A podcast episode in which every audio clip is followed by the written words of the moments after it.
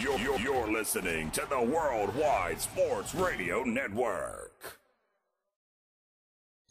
What are you talking about? No, it's not him. There is only one more. There is only one more. There is, that's, that's it. One more. Get around! No! They saw your team. Put up zero effort. Wake up! Remember in the old days they used to have oxygen for them. Where's the oxygen? Play like absolute just garbage. This is the Sports Loudmouths. Yay! Man. Can you keep it down? I'm trying to introduce here. With Errol Marks and Speedy Beatty. You're not even a has-been. You're a never was. You're a never was. You're a never was. June seventh, ladies and gentlemen, for a new show of the Sports Loudmouths. six three one, six seven two, three one oh eight is the number to call. You are listening to Errol Marks and Speeder, the Speedster himself, Speedy Petey. Remember, you can go to our website at w w w dot worldwide sports radio dot com. Check out all our shows throughout the week. I'm telling you guys, if you've missed any one of our shows, you can go to Apple Podcast right now. one point six million downloads, ladies and gentlemen, and counting. You can check out any shows from the Sports Loudmouths to Game On to The Wise Guys. Any one of our shows that you've missed during the week, you can check it out every single week. And you can also, ladies and gentlemen, listen to our show every single Wednesdays at seven p m live and Thursdays at nine p m Speedy, what's up, man? Uh, congratulations to my cousin who became an Eagle Scout on Monday. Mm, congrats. Uh, He's uh, Nicholas Stocco, seventeen years old. And, uh, wow, you gave him the whole name. Yes, mm. yes, and uh, he became an Eagle Scout. Does he watch this show? Uh, he's watched it before. He actually called in once on Tyler's show. Did he? Yeah, when we were making our picks, he actually called in. Cause I was he going... actually called Tyler's show, and he's never called this show. He's never called our show, unfortunately. But he listens to the show. I was, I was, it was one of those before we were Doesn't doing, make sense. Before we were doing the weekend crunch, and we were, I was always so busy on Fridays. I would sometimes go to their house after the show, and he actually called up on his way because he was listening because he was. They, him and my Spit aunt it out to now, pick me up. Spit it out. So he actually called in and made a couple picks with Tyler and I. uh, so let me get this straight. He calls Tyler's show, but you're on this show all the time, and he never calls this show, ever. He's never called this show, no. Mm, interesting. Very interesting. And Tyler's sitting home with his new girlfriend. Congratulations to Tyler. He looks like a happy guy, and I, I give him a lot of credit. He's been looking for the love of his life, and Tyler Harrison, or T J Harrison, whichever way he wants to present himself now all over social media, has a love of his life. So congratulations to the Tyster. He is happy. Speedy's happy. Oh, Speedy always has his hand. But all together, we all are happy for Tyler.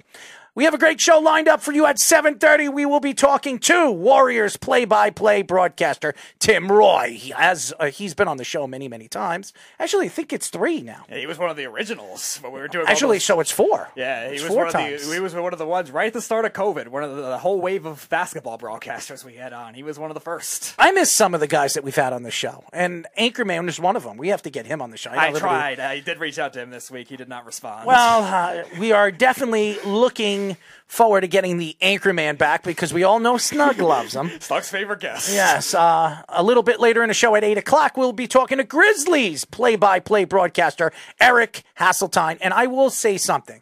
Eric asked us not to get too much in depth with the Ja Morant situation because he works for the, the Grizzlies. But we will talk a little bit with him about Ja Morant and what is going on over there in Memphis, as far as what he hears throughout the uh, the uh, county of the great uh, Memphis Grizzlies. So looking forward to getting him on the show. The Golden Knights lead the Stanley Cup right now two to nothing. I'm very surprised about this.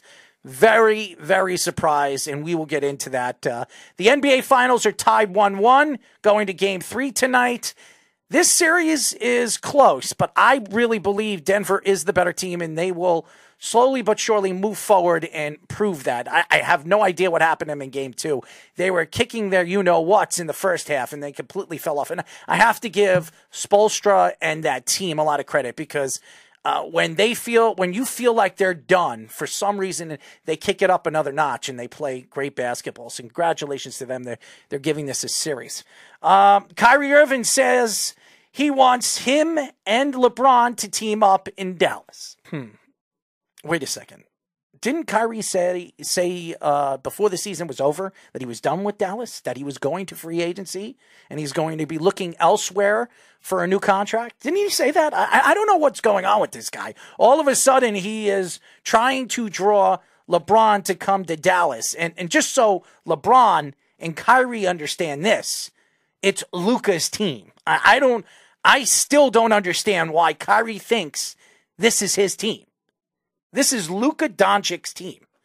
And for some reason, Kyrie is now looking and trying to bring in players to play with him. Very, very interesting. People in Ja Morant's camp. Suns hire Frank Vogel as the next head coach. I, I really have to say something about this. And a little bit later in the show, I have my own thoughts to the Frank Vogel hire. I, I, I don't see how this will benefit them moving forward. I understand he won a championship with the Lakers. We all know what he did, but it was also in the bubble.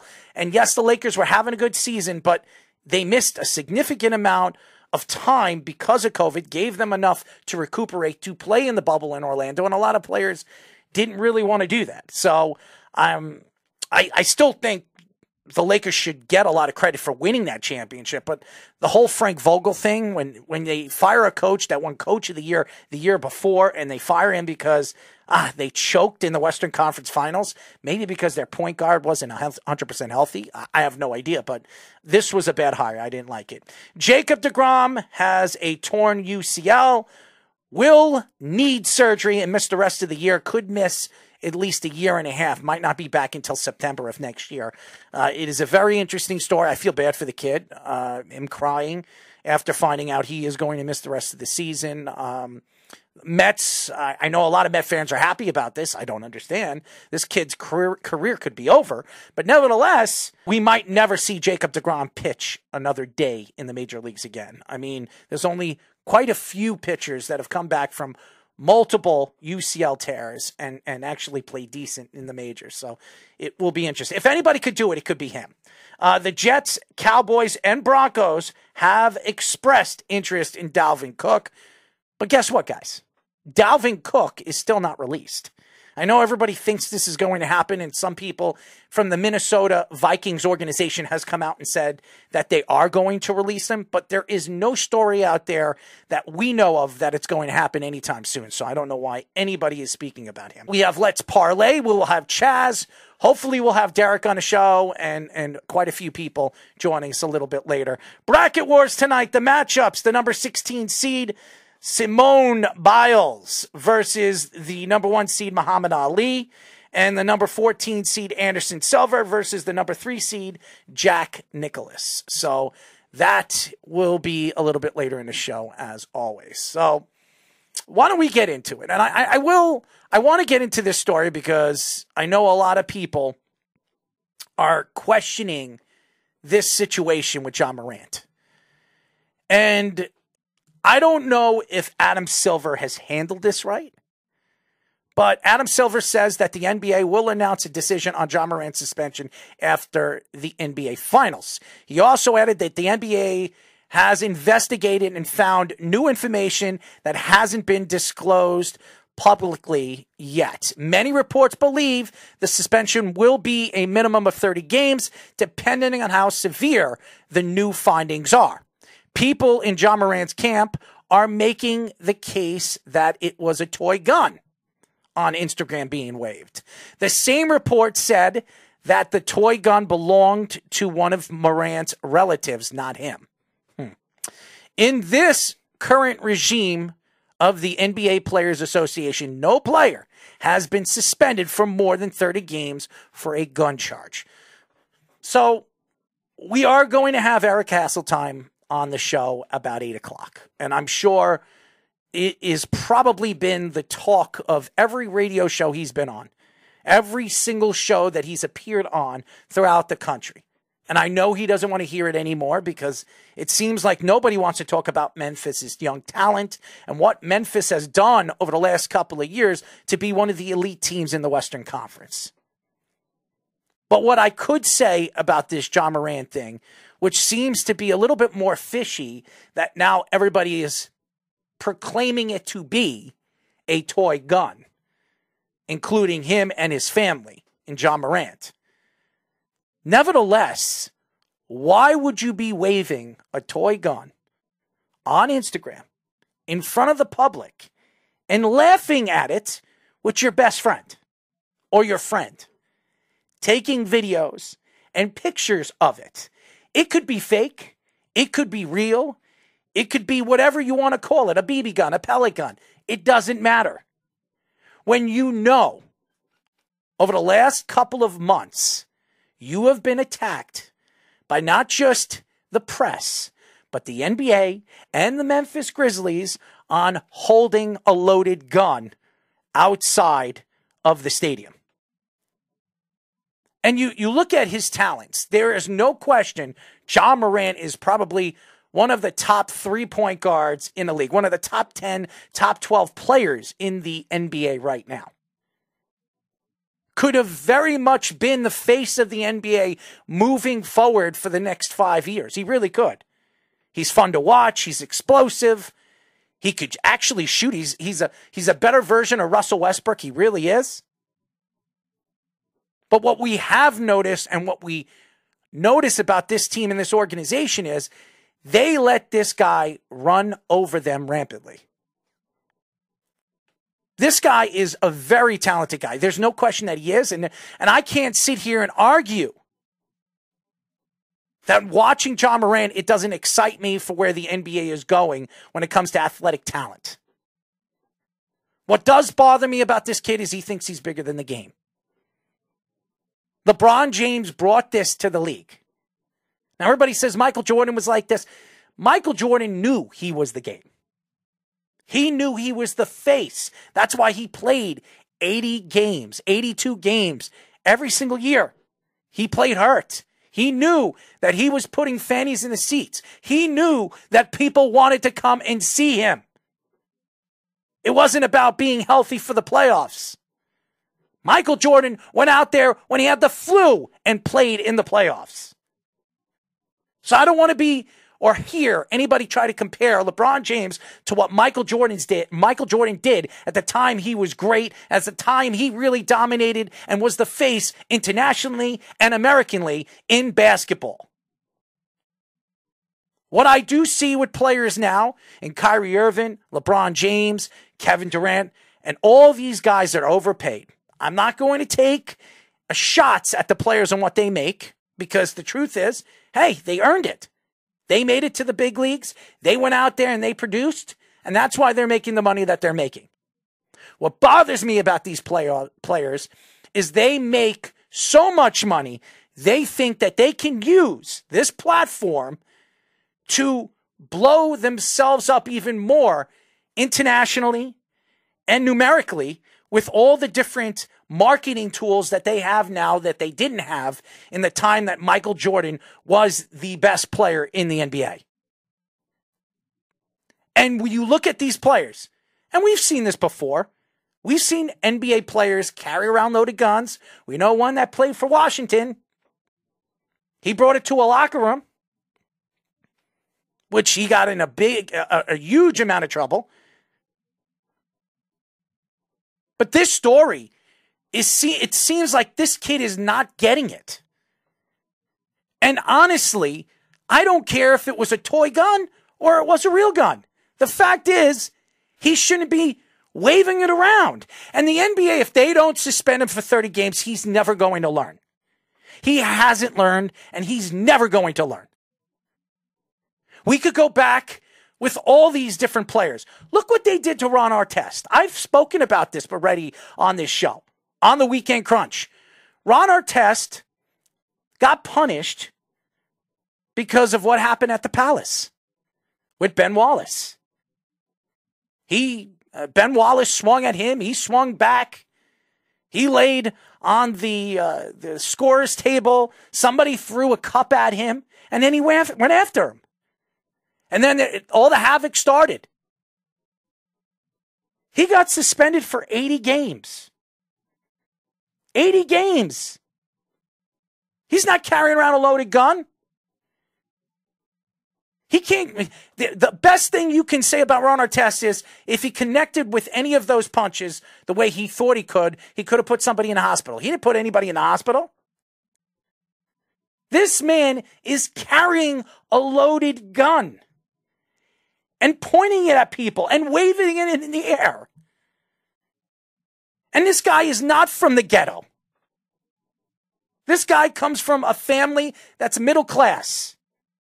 He actually had a house, food to eat, played at a private school.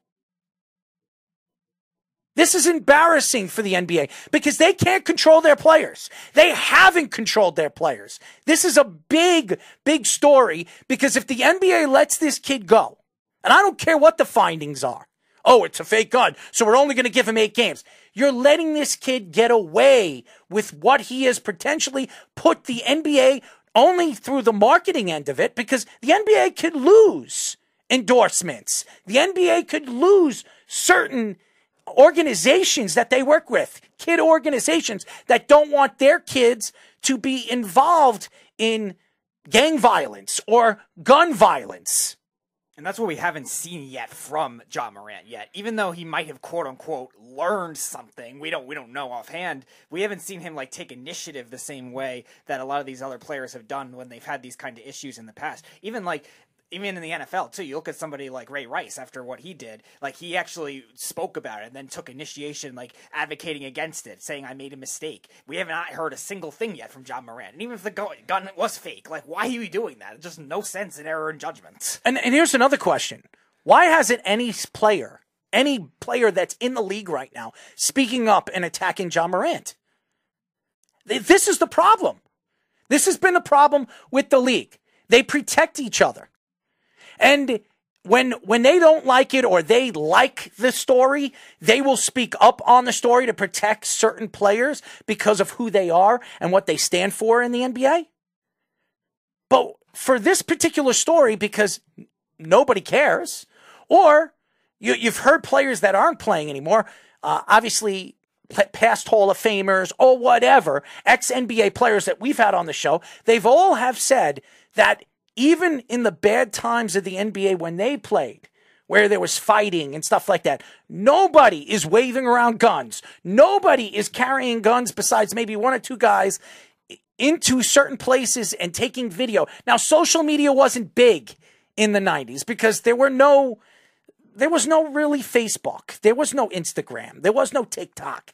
There's none of those things, what it is now. And it's changed the world. It really has. It's opened up thoughts on the way people promote them themselves and the product that they're trying to promote as an athlete. And Ja Morant is using those platforms to make it seem like he's ghetto or he he can carry whatever he wants and do whatever he wants because he's bigger than the game. And yes, I have a point here, Jeff. And, and my point is these players are never going to get it. They're never going to get it until Adam Silver steps in and suspends this guy thirty, forty, fifty games and says that if you carry another gun and if I find out you're promoting gun violence or guns on social media, you will be thrown out of this league. It is not right. It is not where the N B A should be building their product to be. Half of these guys come from the ghetto. They talk about it all the time. Gang related. Cur- Curtis Martin, okay? And this, this, this is off basketball, football. Curtis Mar- Martin said, you know why he played football is his mother. He didn't want to play football. His mother forced him to play football. You know why? Because of gun violence and drug-addicted situations of his family. How many people, how many friends, how many family members has he walked in? His grandmother, his own grandmother, was shot to death. Why would you promote this when you're one of the biggest organizations in the world, internationally known?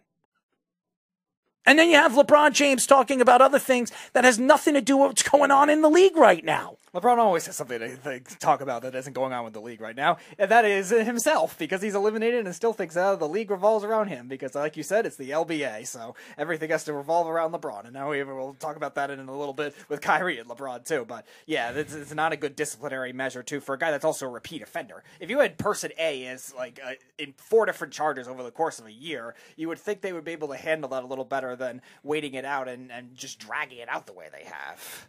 Multiple reports say that Kyrie Irving wants the Mavericks to pursue tra a trade for LeBron James for to form a big three with Luka Doncic. N B A insider Mark Stein believes LeBron wants to play and stay in L A for his final year of his deal worth about forty-six point nine million dollars. Kyrie Irving is eligible for a five-year, two hundred seventy-two million dollar deal if he stays with Dallas, but only can sign a four-year, two hundred two million dollar deal with another team. The N B A salary cap is one hundred thirty-four million dollars, meaning that the Mavericks would have to trade or buy out pretty much their entire roster if they want to make this scenario work. Kyrie Irving could take a pay cut to make this scenario work. The Mavericks have a first-round pick in five of the next six years, including the number ten overall pick this year. LeBron mentioned a few weeks ago that he is also contemplating retirement. Let's get this straight. LeBron James is not retiring. I, I I could pretty much tell you that LeBron James is not walking away from forty-six million dollars. He's not. So for anybody think that LeBron James is contemplating on the scenario of retirement, retiring is because he was trying to take all the, the lights off of Denver after what they did, after how they spanked him. What I will say about this story is Kyrie Irving is just becoming more and more of a joke. You first come out at the end of the season practically and said it. You didn't say it. You had your own agent come out and your own team come out and say that you're going to go out there and see who could offer you a max deal. That Dallas is not the team that's going to be on your mind this offseason. That's what you said. And now all of a sudden, you want Dallas to pursue a trade for LeBron James to make a big three with Luka Doncic. First of all, Luka Doncic probably doesn't want to play with you anymore. Let's be honest. He, I, I'm willing to bet Luka does not want to play with you anymore. That's one. Number two, why would Luka want LeBron James there when this is his team? If LeBron goes there, LeBron James will make it his team. And Luka didn't like that when Kristaps wanted to do that. So that would piss Luka off, and that would demand to, to anybody from the organization that he wants out. That's one. Number two, all right, why would LeBron James leave L A right now? Unless some kind of scenario comes up that's worth his while, one. Two, is not going to cause friction in that locker room, which it probably will with Luka Doncic. Why would he want to go to Dallas and try to win a championship with Dallas? The same Dallas Mavericks team that knocked him off the first year he went to Miami, and he couldn't stand that organization. Why would he go there? He's not even a Mark Cuban fan. He's pretty much come out and said that. So why would he play for Mark Cuban? That's two. Number three, Kyrie Irving, over the last couple of weeks of the N B A season, has shown not only how dumb he really is as a professional, as a professional athlete, but not only that, has come out numerous amount of times, numerous amount of times, and thrown himself under the bus in so many calcul- calculus ways. And, and, and it's a number of times that he puts himself out there where you have to laugh at him. And you have to say that this man doesn't understand the way the game is played or the way the game should be made when you are a free agent. You do not throw yourself under the bus and attack the organization on the on the aspects on why the organization didn't make the playoffs. Because at the end of the season, he said that it wasn't because of him that they didn't make the playoffs. He didn't want to take responsibility for it. He never wants to take responsibility responsibility for it. And then when you look at the big picture and you hear the stories that he doesn't want to be there, and now coming out and saying that he wants the Mavericks to pursue LeBron, how do you know if the Mavericks want you there? How do you know if the Mavericks have any thought or any admirations to bring you back when Luka Doncic probably can't stand you? And the other thing we've learned in the N B A, too, is big threes that are structured like the Miami Heat were with Wade, Bosh, and LeBron are becoming a dying art. There are other teams that have tried it, the Brooklyn Nets being the most recent example, and we know how that turned out, led by none other than Mister Kyrie Irving and Kevin Durant, and that turned out to be the uh, clown show we always mock it to be. And this would be even worse, because then you're looking at a case of three forty million dollars contracts on your roster. Kyrie Irving might get a fifty million dollars contract, the way that the Dallas will, it seems like they want to pay him, if that's the case. And that'll be right at the salary cap on its own. Dallas is not re-signing him. I don't think so either. I just don't think the scenario is realistic, because then you're going to have, what is it, twelve other guys on vet minimum contracts, less than a million dollars. There's no depth. Like, if teams take out one player, all right, LeBron will get his and Luka Doncic will get his. That's still less than one hundred points a game a lot of the time, too. Like, it's just not good for the team. In the N B A, you need to score points. If you're not going to put over one hundred points, or at least two of your players are going to give you between fifty and sixty points a game, your superstars, then you're you're in a position where the other three guys are not going to give you the consistency, and your bench, if it's not giving you thirty to forty points a game, if your your your starting five can't do that, then you're in a position where you're scoring ninety to ninety-five points, and you're not going to be able to compete with the better offensive teams in the N B A. So in the position right now, when you look at the position where Dallas is, bringing back Kyrie Irving doesn't make any sense. That's one. And number two, in the position where this organization is moving with Luka Doncic, if you want to make Luka happy, you want to make sure that he, they bring in the right guys, the right pair of guys that could play with him consistently and make him be the number one priority of this organization. Because right now, I don't think Luka wants to be there. And I could also believe that Luka Doncic, who has, what, three years left on that contract, could demand being out. He was very upset about the Jalen Brunson thing. He did not like how the Dallas Mavericks handled that when they could have given him a fifty-five million dollars extension the year before, and he helped Luka take him all the way to the Western Conference Finals la this last year, and now this year they didn't even make the playoffs, and they choked or whatever. Tanked. They tanked.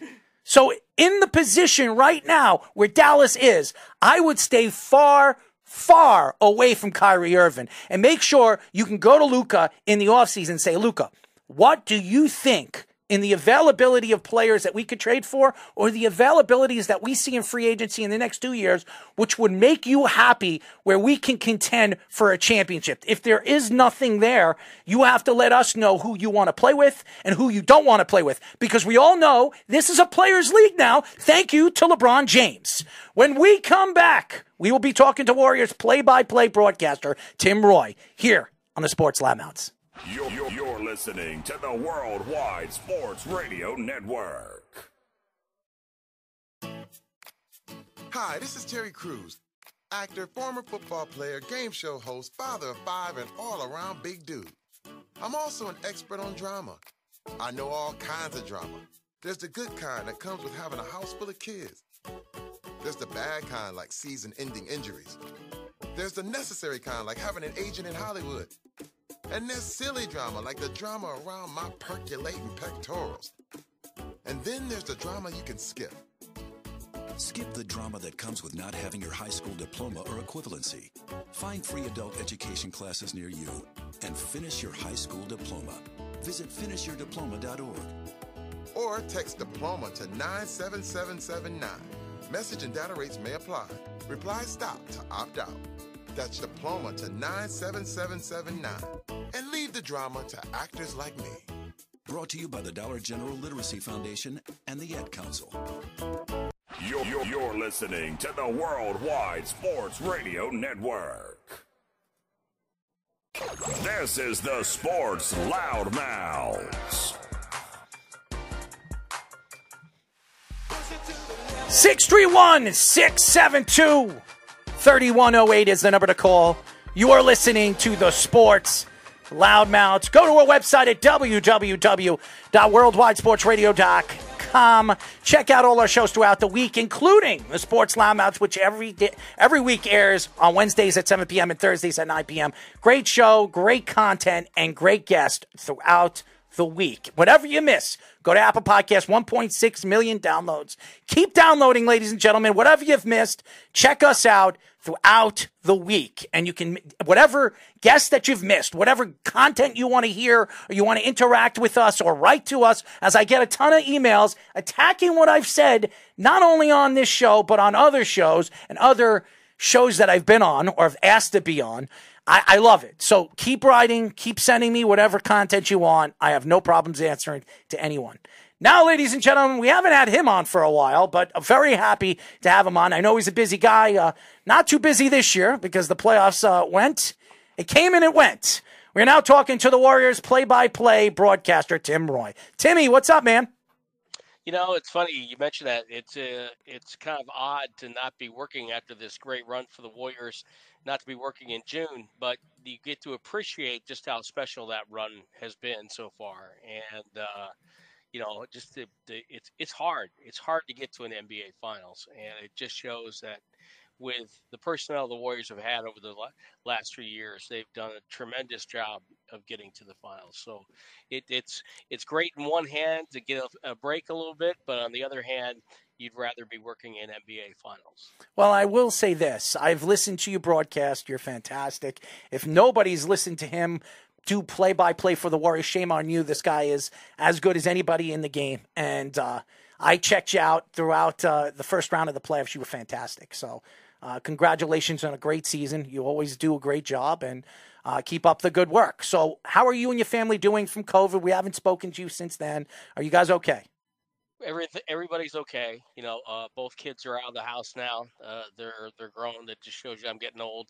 But uh, they uh, they're they're doing well with their respective uh, boyfriend, girlfriend, and so uh, yeah, we have no complaints right now. You know, we're just trying to. to see what next year is going to bring, see what the summer is going to bring. It's nice kind of going on vacation. Haven't done that in a while, so that's going to be cool. And um, you know, by the way, I just want to mention this to anybody that's listening on the East Coast that uh, having been through it a number of times, you know, wildfire smoke is not to be messed with. Don't think, oh, I'm going to go out and run five miles. You're not doing yourself any good doing that. Just, just take it easy. Stay inside as much as you can. And and it will go away, but it's it's not anything to fool around with. We got evacuated, you know, twice, so it you really have to pay attention when you when this stuff comes around. No, I, I definitely smell it outside. Uh, my friend says you should be wearing a mask. It's like, I, listen, I'm in my car most of the day. My windows are open, but I'm not running, and there's really nothing I could do because if you shut the windows, you're still going to smell it. You still you still smell it. So yeah. It's not like I'm going to avoid it. So absolutely. Yeah. Uh, so you, you just you have to do what's best for whatever you could and, and, and stay in your house as long as you can. But, uh, you know, it, things happen. And uh, as everybody knows, the world is, is a crazy place. And it just so happens there's over two hundred fifty, like, uh, wildfires over there in Canada, and they're trying to put it out, and some of them they can't even put out. It's it's horrible. So, and you know it, uh, over there in California, it happens a lot. So uh, hopefully everything, uh, you know, gets better in the next couple of days, and uh, things start to clear up because it's it's just ridiculous. It's uh, the smell. I walked outside today. I didn't even know what was going on. And then one of my one of the guys that listens to the show, he called me up and he said, he's like, uh, good luck in New York. I said, what are you talking about? He's like, you smell smoke and you see smoke? I said, yeah. He's like, there's a bunch of wildfires right now in Canada. So that's why you're dealing with it. So good luck. Uh, that's why I don't live in New York. So why don't we get into it? There's a lot to get into with the Warriors, and I know you're a busy guy. Jordan Poole has been a big story over there in Golden State. It really, to me, uh, we've heard some things in the locker room and during practices with Draymond Green. Uh, we've heard some of the players in the locker room are not too fond of him, some people have said. But Jordan Poole, they gave him a lot of money in the offseason last year. The guy's making a, a significant amount, and he's the future. He's the guy that I believe, moving on to the next decade of Warriors basketball, they believe Jordan Poole will be one of the leaders to this organization and this team. Where does this story kind of move forward from all the stuff that we heard throughout the season? Is it going to get better? Is Jordan Poole really want to be there? Or is there going to be a problem moving forward with Jordan Poole for the Golden State Warriors? Well, first of all, I think you know, we, we always look at, you know, we tend to overreact to everything. You know, game one, oh, there's no overreaction. Game two. So there's a little bit of an overreaction going on here. But I think Jordan Poole just didn't have the kind of year that he had had the previous season. A lot of reasons for that. I think one of the reasons that people have not, you know, kind of looked at enough is that teams are now game planning for him. You know, before, you're not worried about Poole because you got Curry, you got Klay Thompson, you got Wiggins to worry about. But now there are specific things that teams are doing to try to take Poole off his game. And so there's that, and he has to make an adjustment. The other part about this, too, is, and I, I had to remind myself listening to people talk about Jason Tatum of Boston. Tatum's not even in his prime yet. He's only twenty-five. He's going into his prime in the next couple of years. Poole's very young. And so I, I think he, I kind of give him a little hall pass because of that, because he really should only be maybe a rookie or so, or a second-year player in the league if you play four years of college. So I think there's there's a lot of decision-making that's going to have to come into where the Warriors go in the future.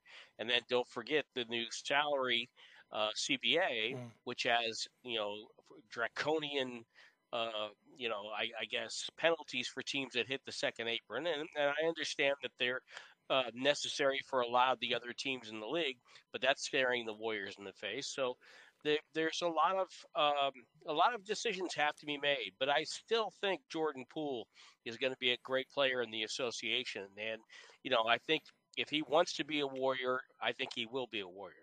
So we saw even at the end of last year, too, into the playoffs and into the N B A Finals, too. Besides Steph Curry, obviously, being as great as he is, we saw the team really taken over by those younger players. You saw Jordan Poole. You saw Andrew Wiggins, who, uh, besides Steph Curry, was probably the second best player in the Finals, too. Do you see that path being like the case for the Warriors, or do you still see them hanging on to Klay Thompson and Draymond Green, keeping them in more feature roles? Well, Klay Thompson did not have a good postseason to his standards, but he had a very good regular season. You go back and look at the I think it was February or March, he led the league in made threes. He uh, got over two hundred made threes in the season. So I think Klay just didn't finish the year the way he wanted. Now, to my mind, and I'm not management, I'm not an owner, but I keep Draymond, Steph, and Klay for as long as you can. If you're not going to try to keep those guys as all-time Warriors, then uh, you know, why are you in this? I, I think you know these are guys you're going to put statues up of outside of Chase Center. So I still believe that those three guys, with help, can win an N B A title. And I think they still have another window of a couple of years. Now, you might say, well, okay, I'm the team announcer. Of course you're going to say that. But, you know, let's, let's face it. If, if they don't have the distractions they had this year, and if they maybe split that first road series instead of going oh and four at the very beginning of the year, maybe we're talking a little bit differently here. Go to the Lakers series with a made Poole three and a made Curry three at the end of games. The Warriors may be up three games to one, and the Lakers would be facing elimination. And I think Golden State's a better matchup with Denver than the Lakers were. So who knows? I mean, these are all little things, but to me, I keep the core. I think they've, they've earned that. They deserve that. And I still think they can win with those guys. Now, the, again, going salaries and, you know, uh, fit with other players, who other players fit with those guys. Those are all, you know, decisions that are made way above my pay grade. And I'm, I'm very happy not to have to make those decisions. We are talking to Warriors play-by-play broadcaster Tim Roy. Now, Tim, there is a player that I I was very surprised, first of all, how the Golden State Warriors had a bad season, and then they get into the top three. They draft this guy, James Wiseman, who me and Speedy really, really loved. And he couldn't stay healthy for the first two years, and a lot of people were questioning what the Warriors did drafting him at number two. And then they trade him this past year to Detroit. Uh, a questionable move by for for a team that's really about to, I wouldn't say rebuild, but like re-up with youth. And you had Jordan Poole and you had James Wiseman, two players that you can build around for the future. And I understand they added pieces that could have helped them win this past year. But nevertheless, a player of that magnitude who's only twenty-two years old, you drafted him so high, you should have given him more time to develop. What were your thoughts when you heard that the Warriors were moving on from James Wiseman? Well, you're always a little wondering, you know, about giving up a young player with potential, you know, because that can always come back to bite you. But two things. One, they, they saved money, significant money on that deal, which helped them with their luxury tax. And they've been over the tax by a lot for most of this run. So I have no problem with that. It, you know, they've been they've spent the money that has helped the Warriors get the championships by making great moves. And secondly, I think the, the decision was that maybe if we're trying to develop and trying to win a title, that you can't really do that.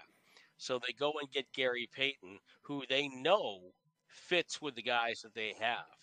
And the, the other hedge for Gary Payton is too, is that he's kind of, you know, he's right there as your guy coming off the bench, because they're more than likely they're not going to be able to pay Dante DiVincenzo next year. So now you've already got that guy under contract with Gary Payton the second coming off your bench. Third thing that I've learned, because I announced for bad teams for a long time, yep.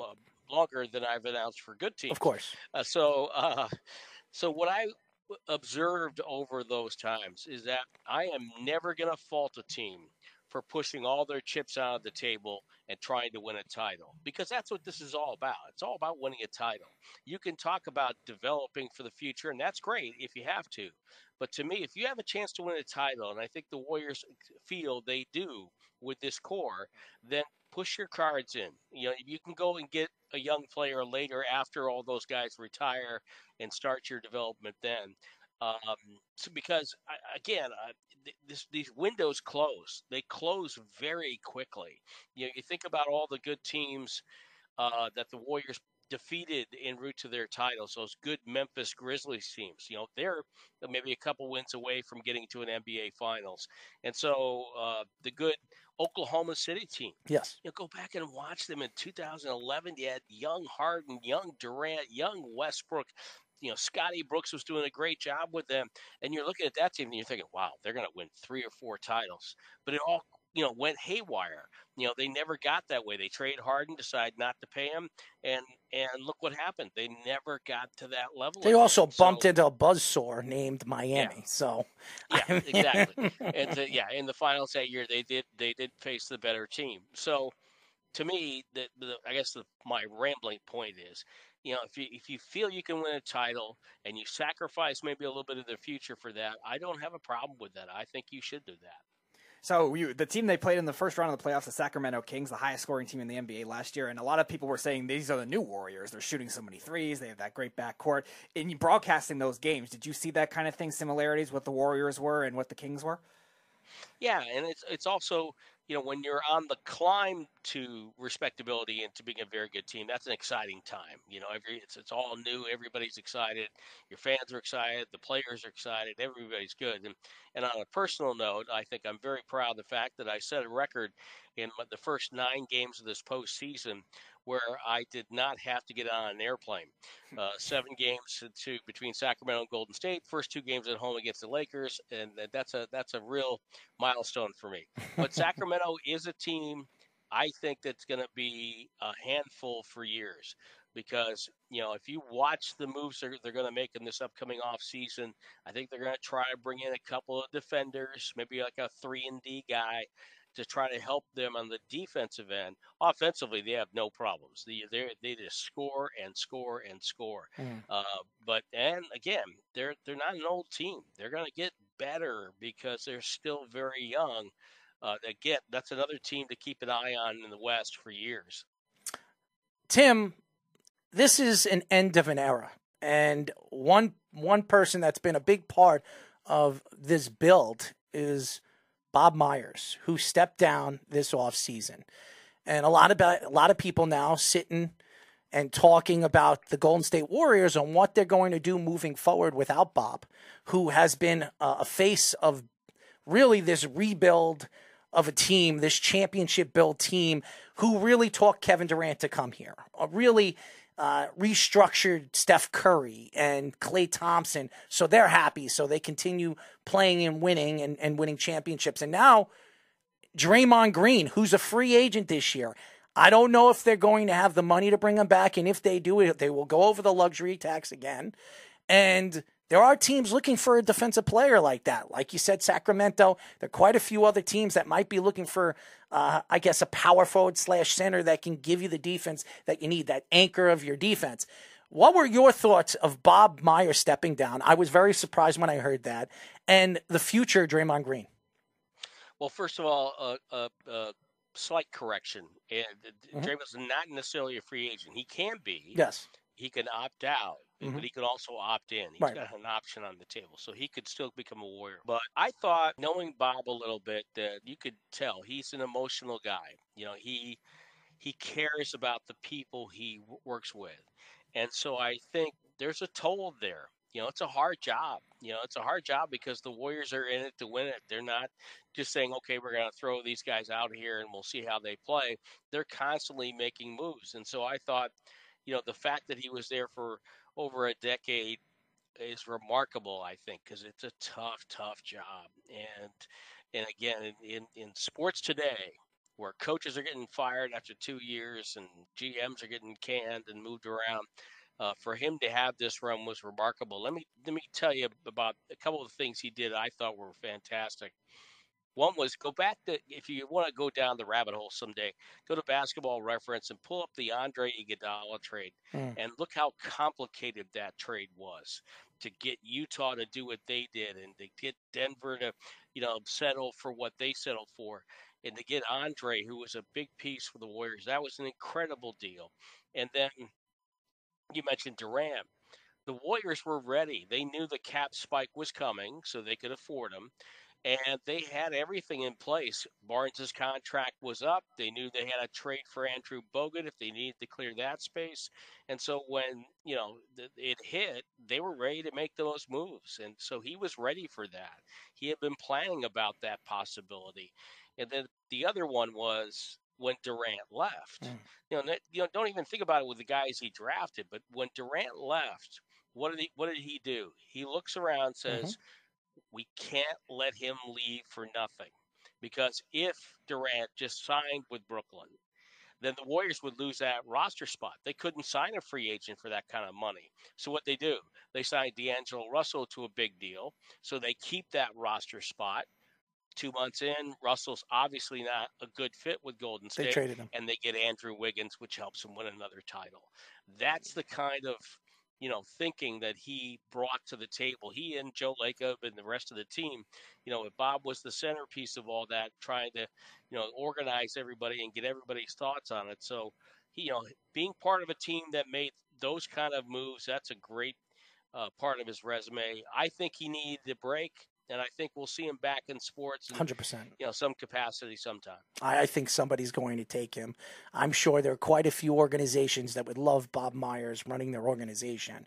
So I expected, uh, you know, there are quite a few young teams, maybe Detroit. I mean, he, they're, they're building something special over there. I really love what Detroit's doing right now. And uh, as long as the health of their star point guard and, Uh, and and obviously Ivy continues to grow, I think they're going to be a dangerous team. And now they have James Wiseman, your guy.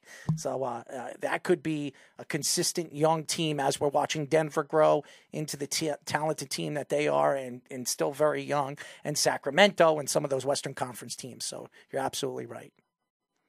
So- yeah, Oklahoma City's another team to keep an eye on, because – you know, they have all these draft picks, and at some point they're going to look at their roster and say, how much younger do we really want to be? And then they're going to start moving those draft picks and a couple of these young players to bring in a veteran, a couple of veterans, and then they may have something. They've got a lot of talent on that roster. Maybe Kevin Durant again? I don't know if the city would allow that. I, I'm just saying. I mean, Kevin Durant seems like he likes to jump and, and, and jump ship in all different places. Why not back to go back to O K C, and before you done, you're done retiring, bring a championship home with whoever you have over there. two other I superstars. I had to live through the Cupcake Wars. I don't want to go through that. Or, you know, uh, Draymond Green dropping the uh, the leg or the foot or the hammer on people, if you know what I mean. O K C Thunder fans he was are still by Sabonis. He was O K C Thunder fans are still scarred from the Steph Curry uh, half-court buzzer beater in twenty sixteen. Yeah, yeah, that was a, a remarkable shot. That's the other thing is that, you know, you. You know, Steph Curry's on the back nine. He's still going to be a really good player for years, but he's on the back nine of his career. Yes. And I was thinking the other day just how lucky I have been to be able to call those moments, and just a million of them. You know, he had a similar shot in Memphis, and and uh, just all the plays that he makes. You know, that Game Seven this year in Sacramento, and and the little speech he gave to the team before they got on the bus. Hmm. I mean, these are. These are Hall of Fame type moments, and, and we're, we've all been lucky to kind of live in an era where Steph Curry's been around. Uh, as everybody knows, we are talking to Warriors play-by-play broadcaster Tim Roy. Now, just so you know, I am not a Steph Curry fan. All right, I'm just I'm just laying that on the line because everybody on this show wonders why I don't like the guy. I, I watched him play for Davidson. I, I loved him as a player, as a college player. Since he's come into the N B A, I question his attitude and his personality on the court. That's just me, all right? He's a great player. There's no question. I don't think he's a top ten player of all time. E S P N has to stop. He's a great player, one of the greatest three-point shooter we've ever seen. There's no question that he is. But to put him as a top ten player when there were so many greats, I think it's ridiculous. That's just my point here. But here's my question to, for you. You look at the Western Conference and the growth of the Western Conference. You see what Denver's doing right now in the playoffs, and I, I, I still think they're going to win this series. I think they're the next Golden State Warrior team. I think they're going to win two or three championships in the next five years. They're talented. They have the best big man, probably the best player in the world on their team, and they have a great bunch of, you know, outcasted talent with Murray and Porter. Who is the next upcoming team besides them that you see in the Western Conference that could take it to that next level? Wow, that's a good question. Um, the problem is there's a, so many good players in the Western Conference. I mean, even in the Pacific Division alone, you got Fox, Sabonis, Durant, Chris Paul, Kawhi Leonard, Paul George, Davis, LeBron, Steph, Clay, Draymond. I mean, there's great players littered all over the conference. But, you know, I think Oklahoma City's going to be good as a young team on the way up. Sacramento, we talked about them. I think they're going to be good for a long time. Whether or not either of those teams come to a, an N B A Finals, that I think that's still very much a question mark. Um, let me think. I think Portland's got a lot of work to do. Mm-hmm. and, and certainly the team. They're talking about moving Damian Lillard. Well, you know, I think I think any time a team has a really bad year and you've got a superstar on that team, you're gonna hear that story. Yeah. I've been around long enough to where you can almost predict. Okay, they're gonna, you know, when when does a Lillard Lillard to the Knicks story come out? I don't want to hear you that. Know, I mean, please. So, uh, no. Th let me say one thing about Steph, just to give you something to think about. Okay. About why I think he he will end up as a top ten player. One, he's the best shooter the game's ever seen. There's no, no question. No question about mm-hmm. that. And second, like Will Chamberlain and maybe like Magic Johnson, and you could, again, I, I could probably throw in George Mike and a few other players in the mm-hmm. history of the game. He changed the way we look at the game and how we play the game. He's been the impetus to this change, the way he developed his range. And, you know, I don't think the three-point shot was the weapon that it was before Steph. And I think that's what we see now. We see we see college players and high school players with handles and three-point shooting because they've grown up watching Steph Curry play that way. And so I think his impact on the game, and he's helped change the way we play the game, I think puts him into that conversation. Tim, here's my problem, and I, I understand it. I think it's ruining the game. I think the three-point shot has ruined the game. Every Bring single and Anthony every Mason. every yeah, everybody, every single team is shooting thirty-five threes a game. I mean, what fun is that? I mean, they're chucking up threes. Every single player. You have big men that you wouldn't even dream to shoot threes. You got Ben Simmons who couldn't hit a lick, and he's he's tossing up air balls. I mean, this is the problem with the N B A. I think Steph Curry is.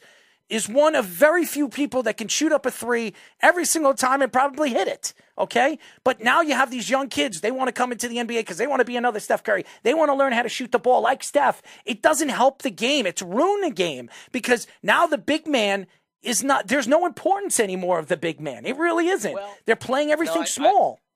I, I disagree. I think the big man's still a huge role on defense. And I think that's one area yeah, the but, Warriors have to look at. They have to get a defensive big man this but year. But how about but the big man? Yeah. What the other thing about Steph is, mm-hmm. look at the numbers. He's one of the best finishers of all time at the rim. Mm-hmm. I mean, he gets to the rim a lot. Mm-hmm. And because of that three-point threat. But I, I think... So does James Harden. Going, what does that tell you? Yeah, well, no, no, well I, I'm not going to go there, but I could. Um, here's, here's the other part about this that I think to give you a little hope here. I think we're slowly seeing... Uh, mid-range and post-play starting to come back a little bit now. Mm. I think we're seeing teams throw the ball in the box. Even the Warriors do, but they do it not in a way to score. They throw the ball to Draymond Green at the box, and he looks to pass. So I still think there's elements there, and I think like anything, the pendulum will swing back a little bit. We hope. And I think we'll see more of a DeMar DeRozan look and from certain players, and I think we'll see the value. In fact, I think to me, the the plays that drive me nuts right mm. now in our game are when a guy penetrates mm-hmm. and he's got a layup or an eight-footer and he kicks it out to the, the corner for a three. If you have a layup, take the layup. Mm. Take the points, as some people might say. But, you know, and I, and so that that's the part I think we need to change. I don't think – And I think if you do that, the number of three attempts will go down because people will start saying, well, okay, we'll take the two. We'll get the three next time we come down the floor. Hmm. I will say this.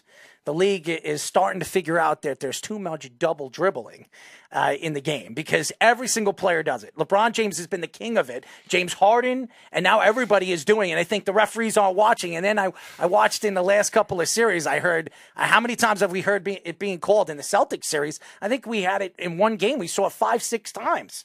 So I think the N B A is starting to figure this out, and, and, and it doesn't make any sense how players get three or four steps before they, they actually call a holding or whatever the heck well, they call it, double dribbling, yeah, whatever they, they call it now.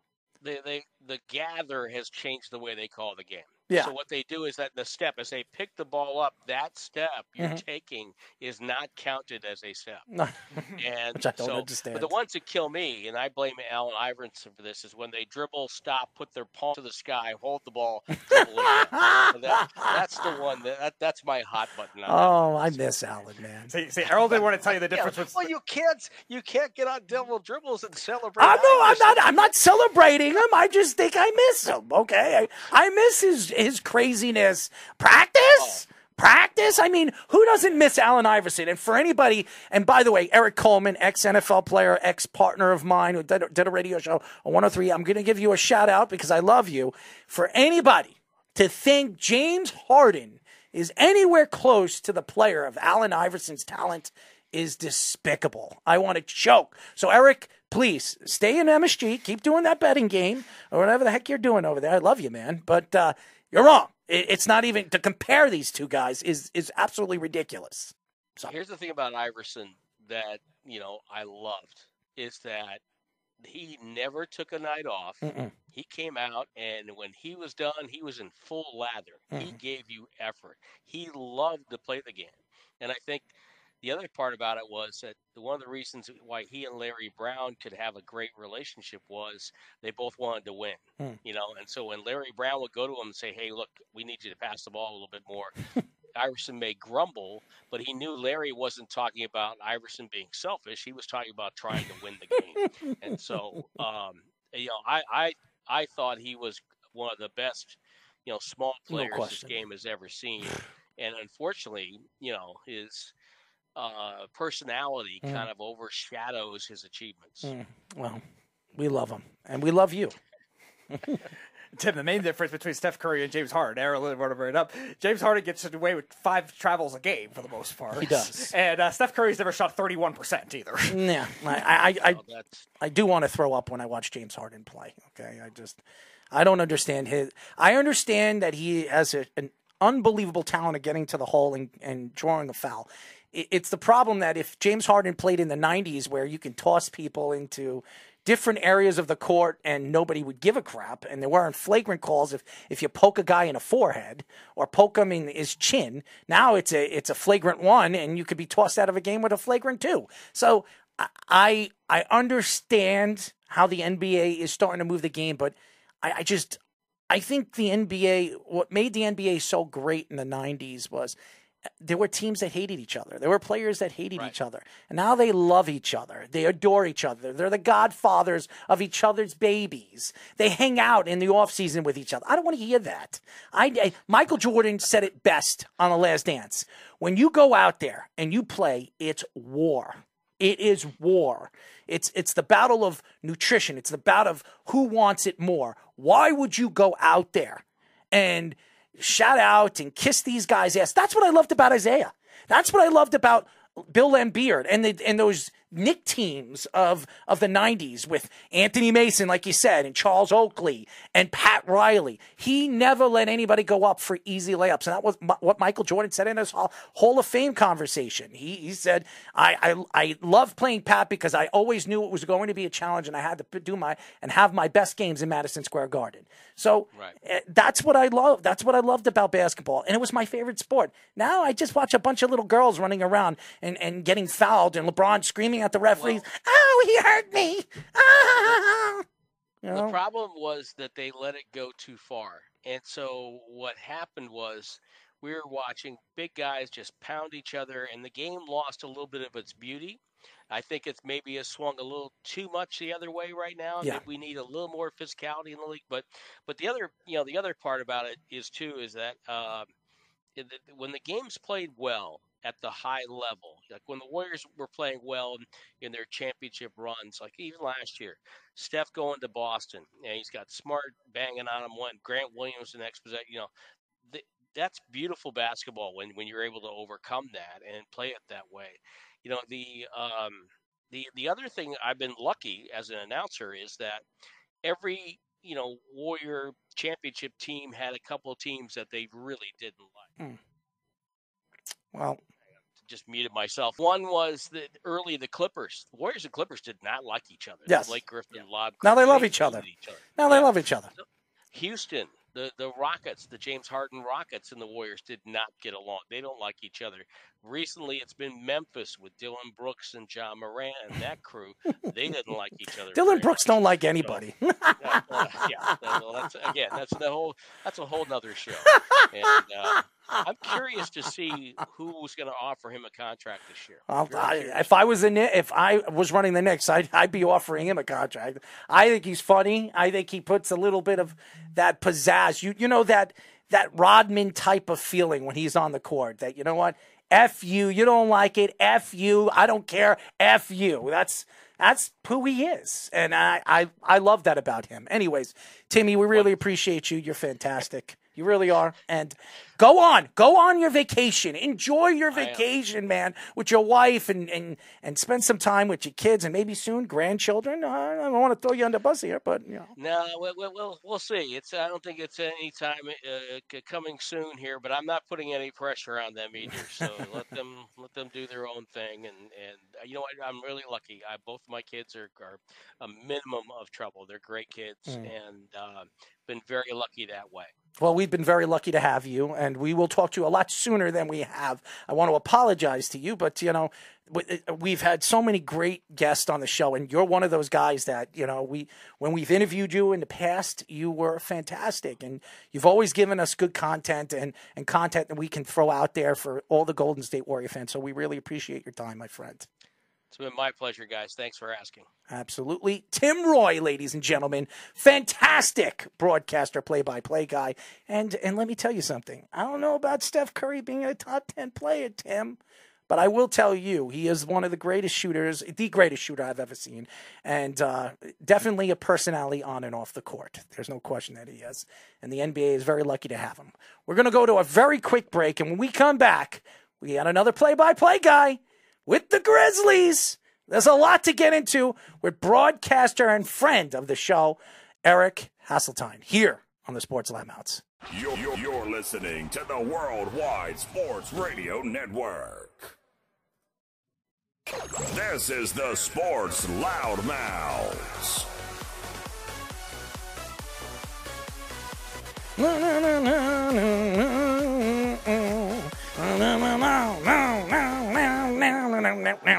six three one, six seven two, three one oh eight is the number to call. You are listening to the Sports Loudmouths. I'm your host, Daryl Marks, my co-host, Speeder, Speedy Petey.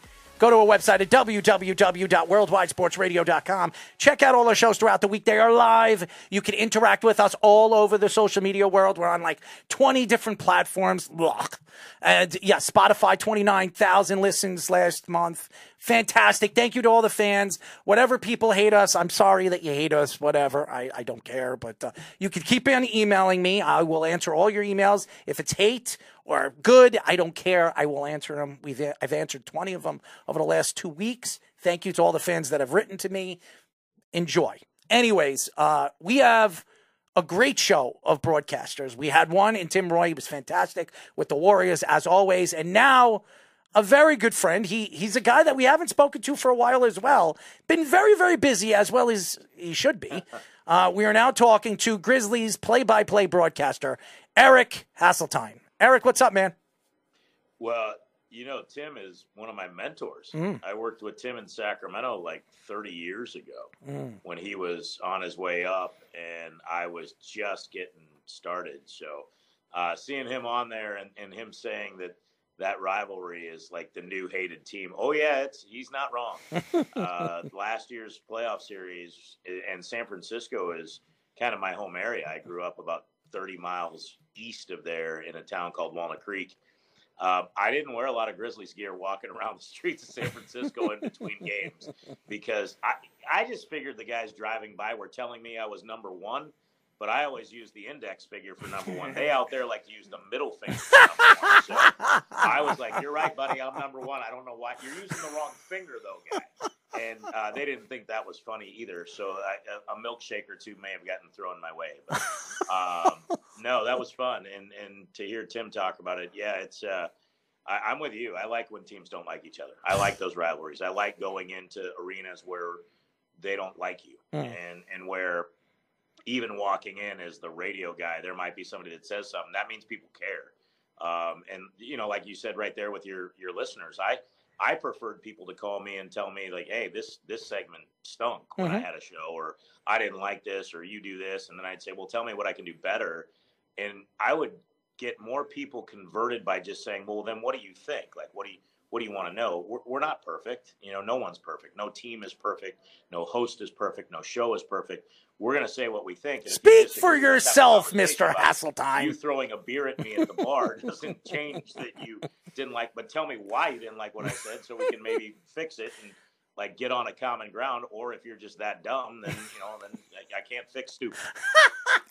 Well, speak for yourself, Mister Hasseltine. I am perfect at everything. No, I'm just kidding. That's it. I like I, it. I, I'd like to think that, but my my eleven-year-old will tell you not. So honestly, honestly, I could care less what people think, but I right. like I like being the hated one. I, I like when people tell me I don't know what the hell I'm talking about. I'm an idiot, and that I get attacked because on you YouTube. Like having an opinion. Yeah, absolutely. You like having an opinion, and you like believing in your opinion, and you like saying, "Hey, this is what I believe, and I think I'm right. Tell me why I'm wrong." Yeah. No, I agree with that. Yeah. I like that too. Yeah, I knowledge. Like the guys, the, the shows that I can't stand are the guys that are like, "Hey, you're great. No, you're great. No, you're great. No, your opinion's right. No, you're right. No, I want. I wanted to work with guys. I wanted to butt heads. Oh, I'm one of those guys. Say no, you're wrong. Mm-hmm. Like what you're saying about James Harden. Uh, in, in this case, I agree with you, a hundred percent. James Allen Iverson was to me twice the player James Harden is. I Big like. Time. I think James Harden's fine, but yes. I think he's manipulated the game yes. to a way in, to benefit him, which I can't fault him for. I can't fault him for that one bit. Mm-hmm. uh, but there's guys that I've said, I don't know how you can think this. And, uh, you know, and it, it, there's always a player or two that can get that going. I'll never forget when I first moved to Memphis, someone once asked me uh, if I thought Peyton Manning or Dante Culpepper oh, was a better quarterback. Oh, and I said, well, I, I think Dante, at the time, that's when he was tearing it up with the yes. Vikings. I said, hey, as good as Dante is, I, I just like the way Peyton throws the ball. And the guy goes, well, then you're a racist. And I went, okay, you're right.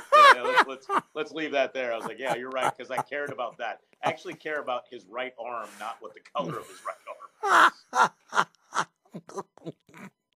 I laugh at it. I, I, everybody attacks me, but you, you don't want to know something? I don't care if they attack me. Yeah. Knowledge is power, okay? And okay. if you think you have more knowledge than I do, I'm going to attack your knowledge against it, you know? Right. So, and, right. and if you don't feel, and there are a lot of guys that I've, that have hit me up on YouTube or hit me up in other kind of ways, even fans that call me off air and then I've befriended. Right. They tell me that I do this and I do that. And I say, you know what? If you don't like what I do, why do you listen? That's right. what I say. Why do you listen? You're the one listening. Yeah. So, so it, that's the facts. And you want to know something? Personally, Eric, everybody has a right to their own opinion. Nothing is right. Nobody is always right. But I could tell you this. I am right more than I'm wrong. And everything that I've said, everything that I've said, including baseball. I told everybody before the season started, Seattle is not going to be as good as they were last year. Speedy, I came right into the studio. What did I say? What did I say to you? Yep. You called it. From, he was I, I said it. I said, what did I tell you? I, I thought it was I, not that I didn't think the team had talent. I thought they were high on what they were doing, especially at the trade right. deadline, adding a pitcher and doing the things that they did. Everybody was like, oh, this is the up-and-coming team. Right. And I also said that I believe Texas was going to be a borderline playoff team this year. Yeah. And what are they right now? They're a borderline playoff team. Now, I'm not Seattle, always right. Seattle's employing a bold strategy yeah. of letting teams score ten, eleven, twelve runs a game and trying one hundred percent. To win. I don't know if it's going to be successful long term, but nope. as a guy who loves baseball, I would tend to think that twelve runs a game allowed over like a three-game stretch, probably not going to win you a lot of games. No. Whereas, you know, Tampa Bay is another one. I, and a good friend of mine is working in their P R department. And I looked at that lineup. I said, you know what? They've got some guys that ball. They've got some guys that can play. Mm-hmm. Can they put it together? Losing Kiermaier, is that gonna? How bad is that going to hurt them? But their pitchers, and I'd seen them, and there's just an attitude down there of it's them against the world. Yep. They play in this stadium. Everybody calls awful. And I, I remember going into the first time, I said, y'all want to see awful? I'll, I'll get you out to Oakland, and we can talk about that because that's where I grew up going, and it's still falling apart. And that was thirty years ago that I was going to games we've, with my father. So we've interviewed what? guys that are on Tampa, on the Rays right now, that have been on this show and told us, don't count out the Rays. Before the season even started, he told us, don't count out the Rays. The Rays have always right. put things together that has made it work over the years. It doesn't matter the talent, the superstar names on the roster. If they can go out there and put up the numbers and give you four or five runs and the pitchers can keep you to under three, under four, you're going to win. So something about that coaching staff too. Kevin yeah. Cash gets those guys to, to play. I'm not a big Kevin and, and Cash his assistants fan. and, and the, the guys around the position coaches yeah. do as well. They I I've watched them lose pitchers that you go, ooh, that's a tough loss. You know, losing Rasmussen. Uh, you know, Sugar Shane's awesome, and, yes. and you know that. But he even he had a little arm trouble. They've lost Fairbanks. They've lost guys that can. Listen to you with the baseball knowledge. I'm loving it. And they, fought, we, I, I love the game. Mm. I mean, that's that was where I, I grew up because I, I I realized real quick in basketball, being short, not being able to dribble or jump, but you know, they, you could shoot a little bit, but I, I would have been better with today's game where they would just say, hey, stick in the corner and just shoot. uh, no, I, I I I love all sports, and so for me, watching that is and watching teams excel. When they don't have a blank checkbook is always interesting. one hundred percent. Like I pull for teams like Tampa. I pull for teams like Pittsburgh.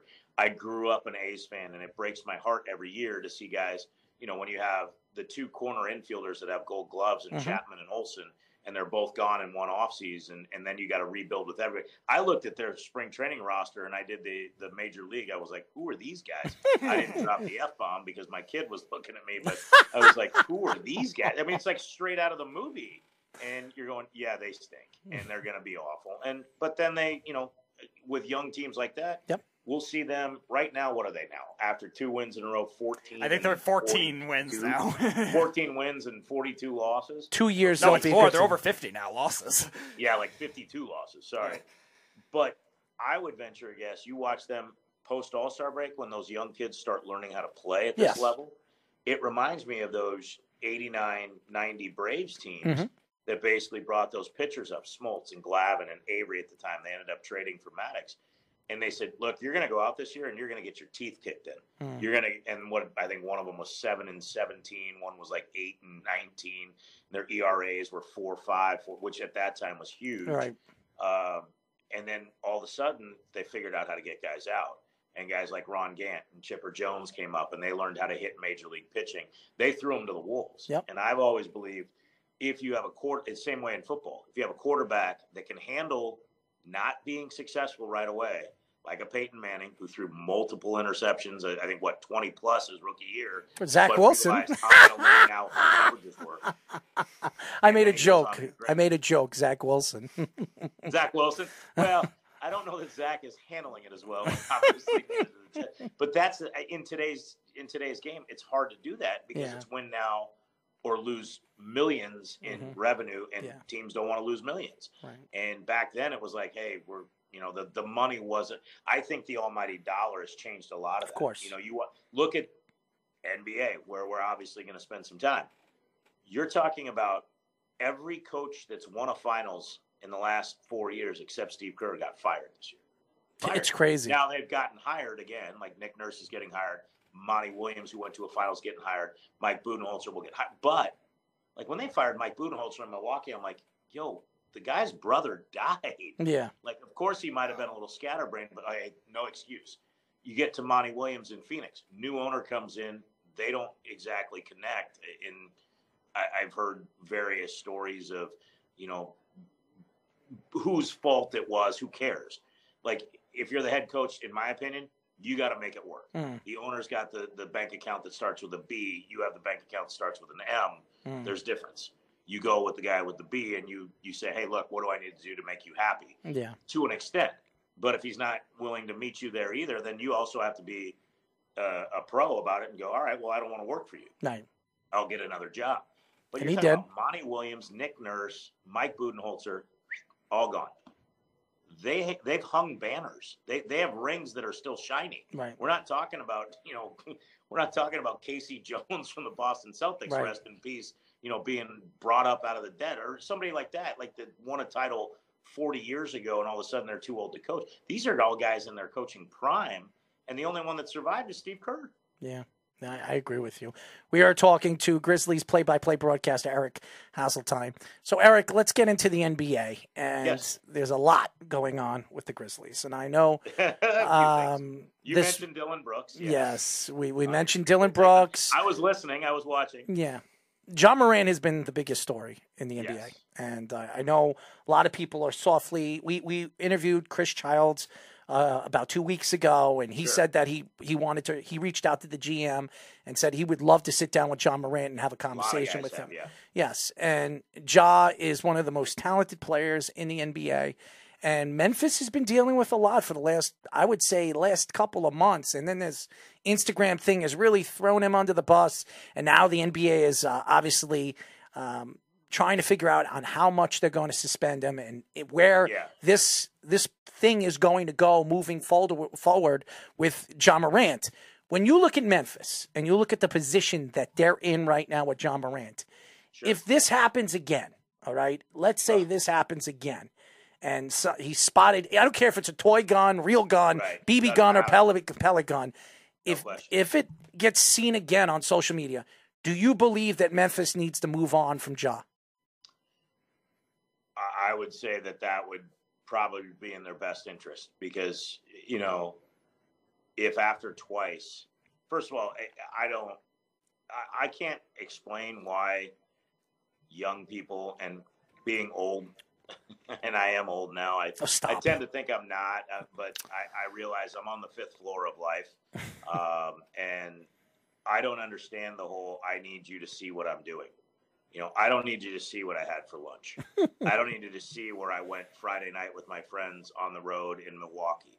I don't need you to see that one of my friends got us hooked up for a concert and we were, you know, in the V I P area and then front row center stage at this concert series in Memphis with some, you know, a band that everybody would know. And so, you know, whatever.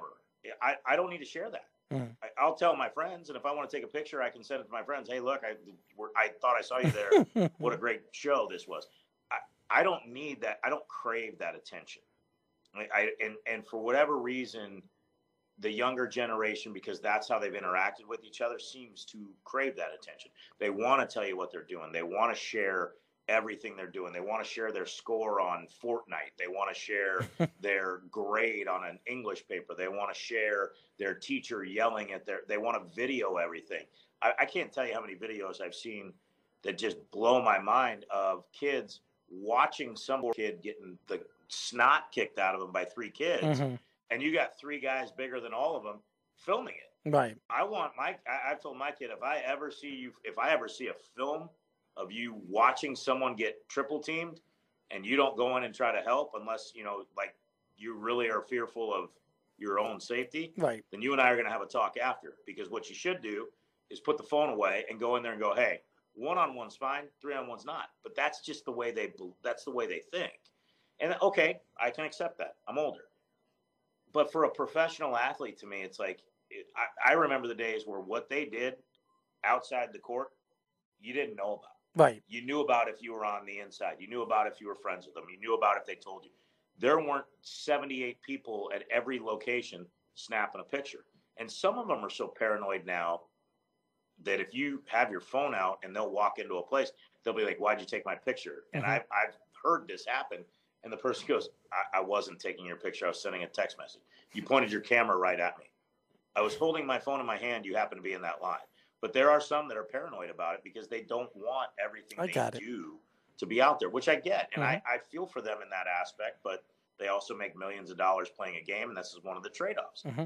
But to be in a situation where you know what's happened in the past and to, again, break out your phone and do something that apparently he did, you know, obviously we've seen the video, and you go like, dude, why? Why are you going on this social media Platform, channel yeah. live? Like, what, what are you gaining out of this? Mm-hmm. That's what I always ask people. Like, what are you gaining by posting an Instagram picture of you and three buddies pounding shots? I'm not talking about job, but just in general. Right, right, right, right. What are you gaining by showing an Instagram video of you doing a, a, a an Irish car bomb faster than anybody else? Nothing. Like, nobody's thinking, oh boy, that's, isn't he cool? You might think it is, but no. And it, if anything, it's only going to do more damage. And how many athletes have we seen from when they were young, posted something, posted some lyrics to a song Absolutely. that now get looked at as offensive? A racist. Go, oh, yeah. oh my gosh. He said this when he was seventeen years old and now he's twenty-three. It doesn't leave. It never leaves. Mm-hmm. And to be honest with you guys, it's why I went through at one point and I, I, I had, you know, a bad relationship. And I'm like, the last thing I need is this person that I was dating to go onto my social media and say something. So, you know what? I'm just going to get rid of it because I don't use it anyway. And the only thing I'm getting out of it is negativity.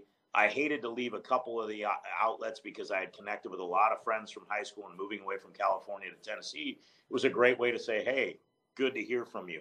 Now I'm like, you know what? The people I care about enough, they have my phone number. And if they don't have my phone number, they know somebody who does. Right. And if I don't know them and they want to reach out to me, my email is not hard to find. It's really not if you look me up. It's right there on the internet. But no one will do that. And so I just think that open door for everybody is dangerous. And then when you put a young kid who wants people to continue to follow him and continue to think, hey, he hung the moon and, hey, he's got all of this, aside from what his obvious talents are, and then you just start doing things and you don't think, right? yo, like at some point, and, and I think it's a growing up process. And I think we, because of this, if it was the third time, like you asked, like, you would have to say, look, man, like if you can't stop doing it, like, and you can't stop getting in trouble with it and you're not going to get off of it, you're going to, like, having a player that's going to get in trouble with this is, is not beneficial to an organization. And the sad thing is, this is the first true superstar they've really had.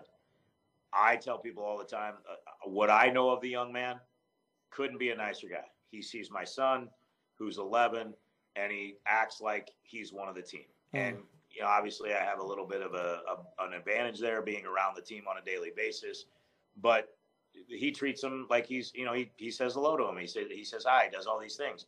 When I see him on the team bus, we ride the same bus together over to the arena. He always asks me how he's doing. He He's very polite. He's very nice. We talk about his daughter. We talk about things outside of basketball.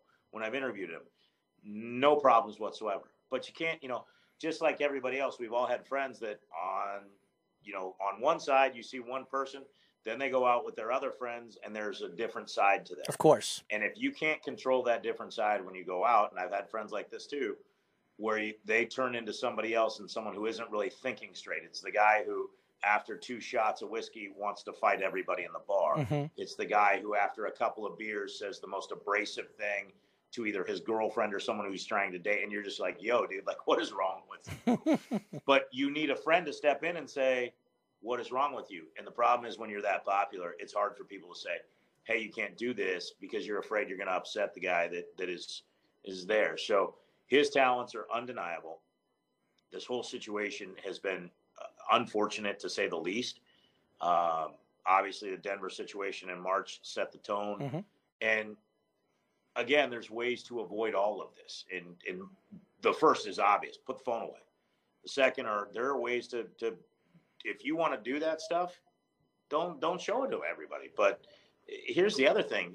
In this city, and I, I'm not trying to knock Memphis, but Memphis has got some rough around the edges part. New York does too. Like, you go to mm-hmm. Philly, you go to New York, you go to any big city where you wave a, a, a firearm around in the wrong guy's face, they don't care if you invented the game of basketball. That's not going to end well.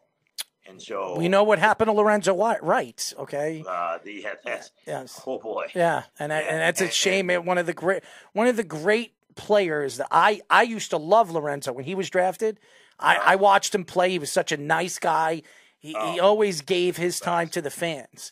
And and what happened to him in Memphis? You know what I mean? And, yeah, so, and that's that. That was unfortunate. Yes. Obviously, the the, the twenty twenty stuff. Yeah. I'll tell you real quick. I'll tell you a funny story about him. In, in ter- and had nothing to do with him. Our mm-hmm. first time as an organization, and I say our, even though I've never put on a jersey, um, he's playing for Hubie Brown, and they get, they draw the Spurs in the first round, and everybody thinks they're gonna they're gonna be fine. They beat them four oh in the season. Yeah, in three of those games, this guy Tim Duncan didn't play. He's healthy, so this isn't going to be the cakewalk you guys think. I think San Antonio was the three, and the Grizzlies were the eighth. And the first game, it was just like, okay, welcome to the show, young guys, because it was a young team. And Lorenzen was the starting center. And the next day, it's shoot around. And Hubie Brown in that gravelly voice, and I love Hubie with I, with every ounce of my being. Hubie was one of my favorite guys ever, and still to this day, when I see him, it's so fun to talk about the old days. And he looks, and he's he's given the he's given the practice speech, and he's like, "Hey, look, it's a damn pick and roll." And he looks at Lorenzen, and he goes, "Lorenzo," and Lorenzen doesn't turn his head. He goes, "Lorenzo," and he doesn't turn his head. And he goes, "Lorenzo, did you forget your damn name?" And he go, I go, I was like, "Dude, his name's Lorenzen," and the whole team is dying laughing. Like, Jason Williams may not stand up because he's laughing so hard. And Lorenzen finally looks and he goes, "Yeah, coach." And so I see him after the practice. I go, "Hey, what's up, Lorenzo?" And he goes, "You believe that ass?" And I go, "Yeah, come on, man." I go, "You know who he is. He calls Stromiles Stromile." And he goes, "Good point." And Lorenzen was just a, a gem, and he took all of that. So, you know, we, we would laugh about that. And I saw him many times. But yeah, Memphis is tough. And you, you start doing stuff like that, it's dangerous, and that's that's more what I worry about for you. Yeah. Basketball aside, these times, you know, you, you just can't be just going, "Hey, look, I, I I'm I'm holding this," yeah. and the wrong guy's going to think the wrong thing. So, I wish nothing but the best for the young same man. Here. We're, same here. We're all going to find out what the N B A's decision the is. The N B A has to give them thirty days. I, if they don't, I, yeah, I, you know, I don't. If they're taking this long, yes, that's not a good thing for this team. Now, they have a very, very capable backup. But to miss a guy that's as electric as that, and the damage it's done to his reputation, uh, you know, around the league, hopefully he's still young enough where that can recover, because yeah. his talent's undeniable.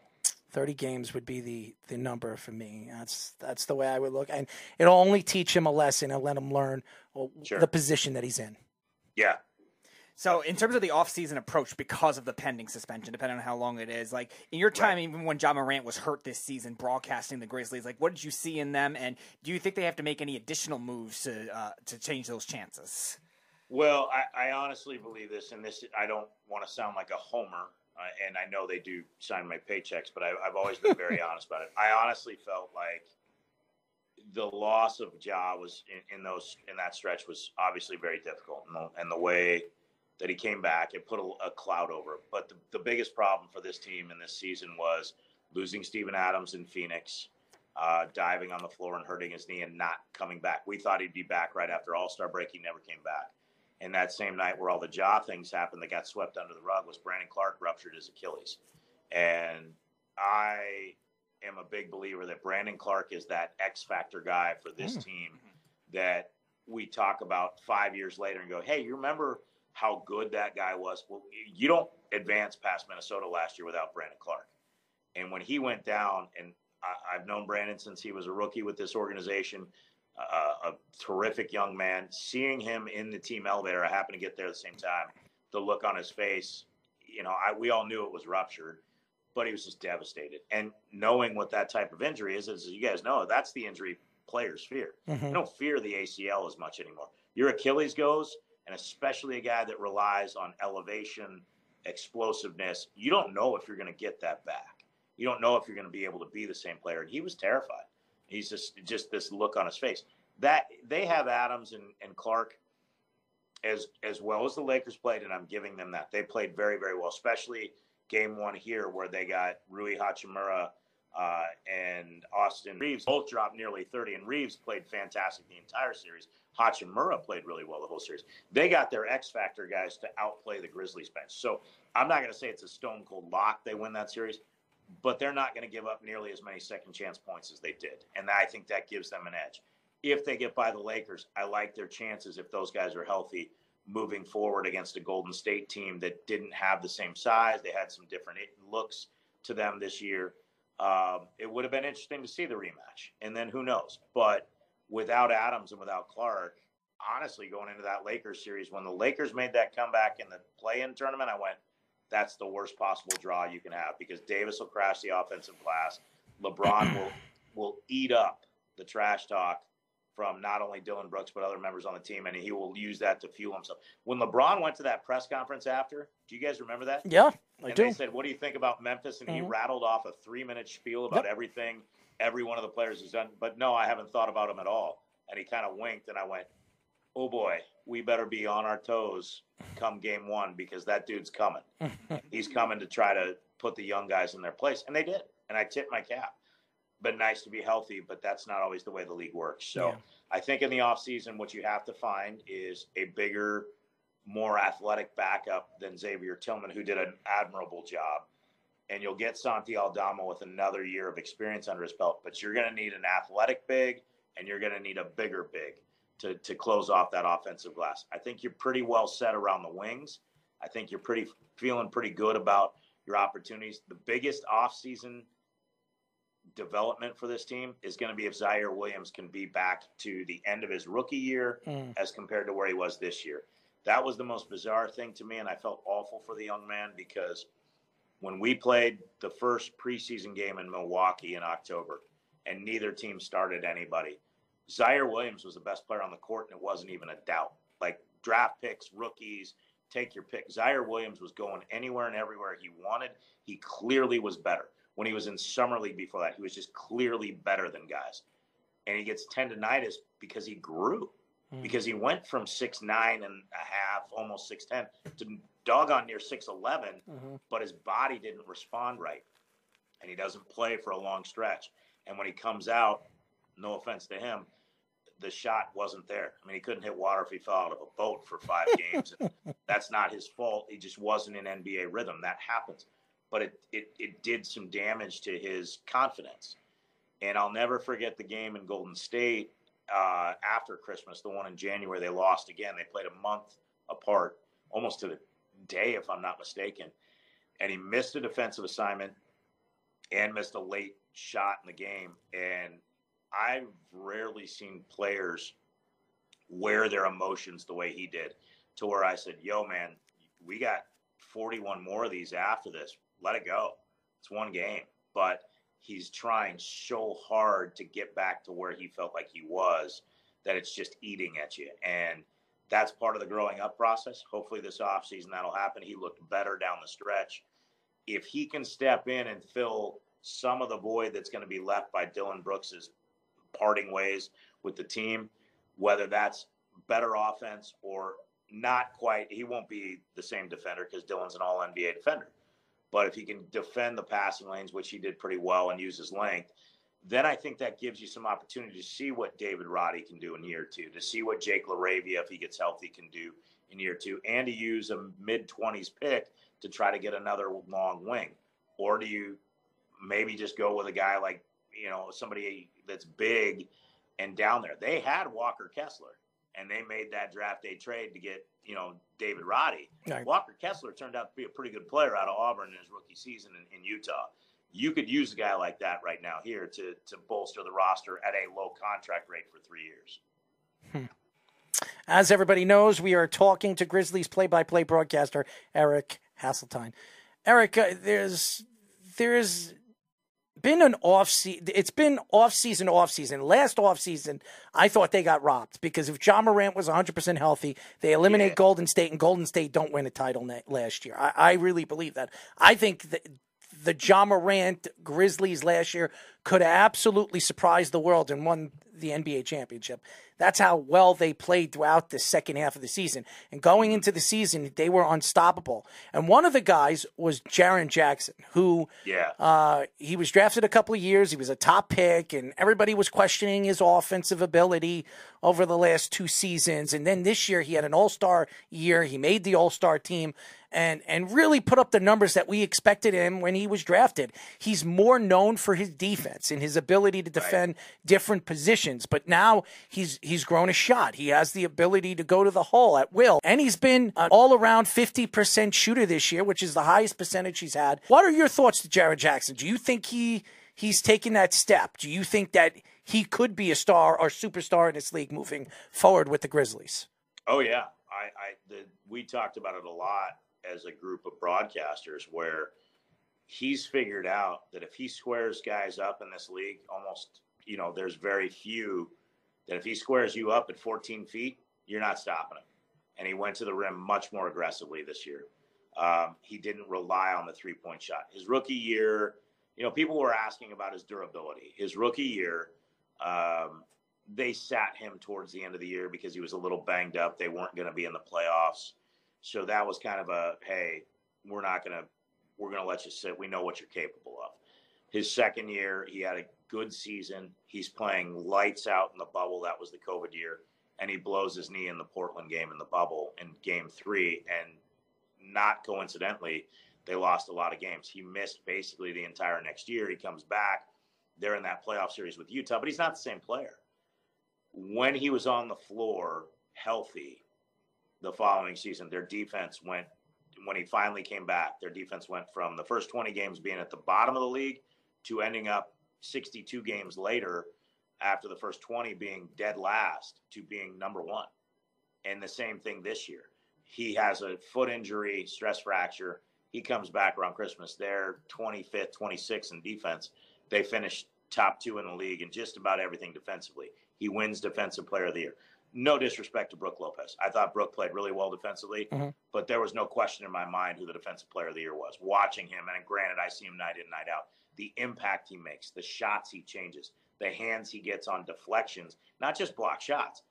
And he came in and said, I want to be known as the best defensive player in the league. My offense will follow suit. Well, it followed suit this year because multiple times I damn near blew the microphone out because he squared a guy up, cocked it with his left hand, and ripped one through the net with a dunk that you're like, yo, he finally figured it out. Mm-hmm. He's got it. Have to respect it. And his three-point shooting could tick up a shade, but you know, depending on what the situation is, those are numbers. I'm not expecting him to be Desmond Bane. If he shoots thirty-six percent from three, fantastic.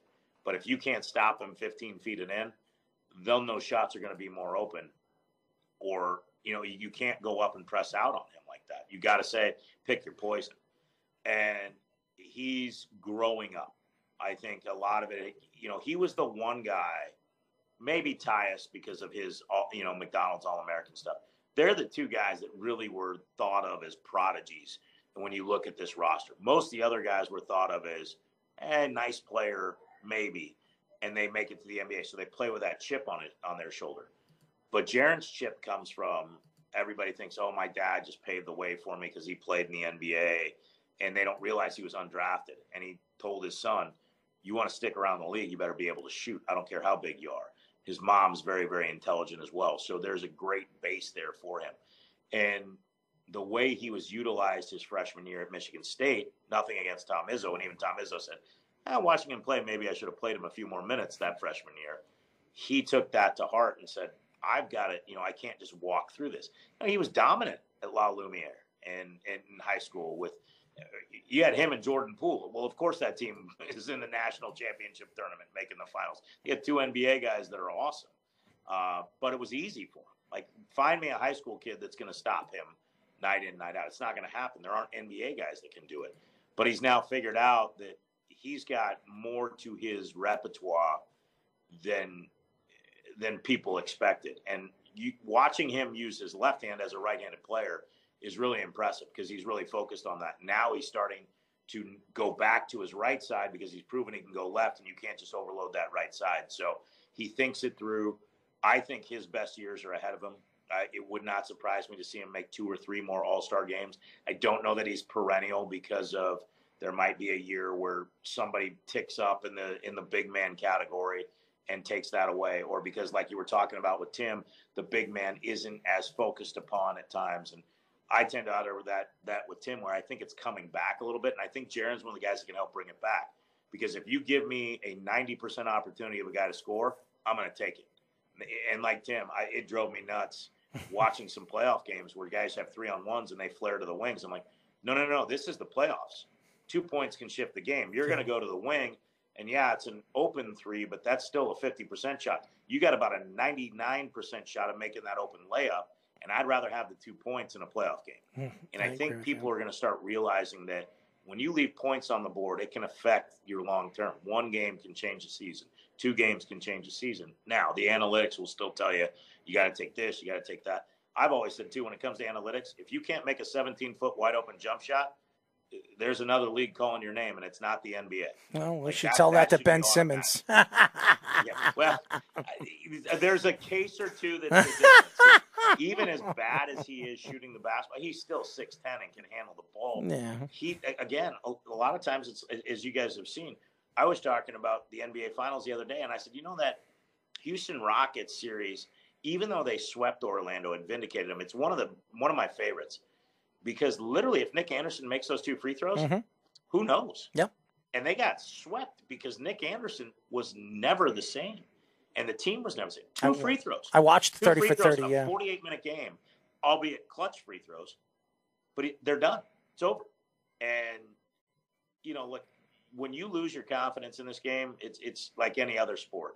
We've seen it in baseball. How does a second baseman not be able to make a throw? Steve Sachs. Chuck Knobloch.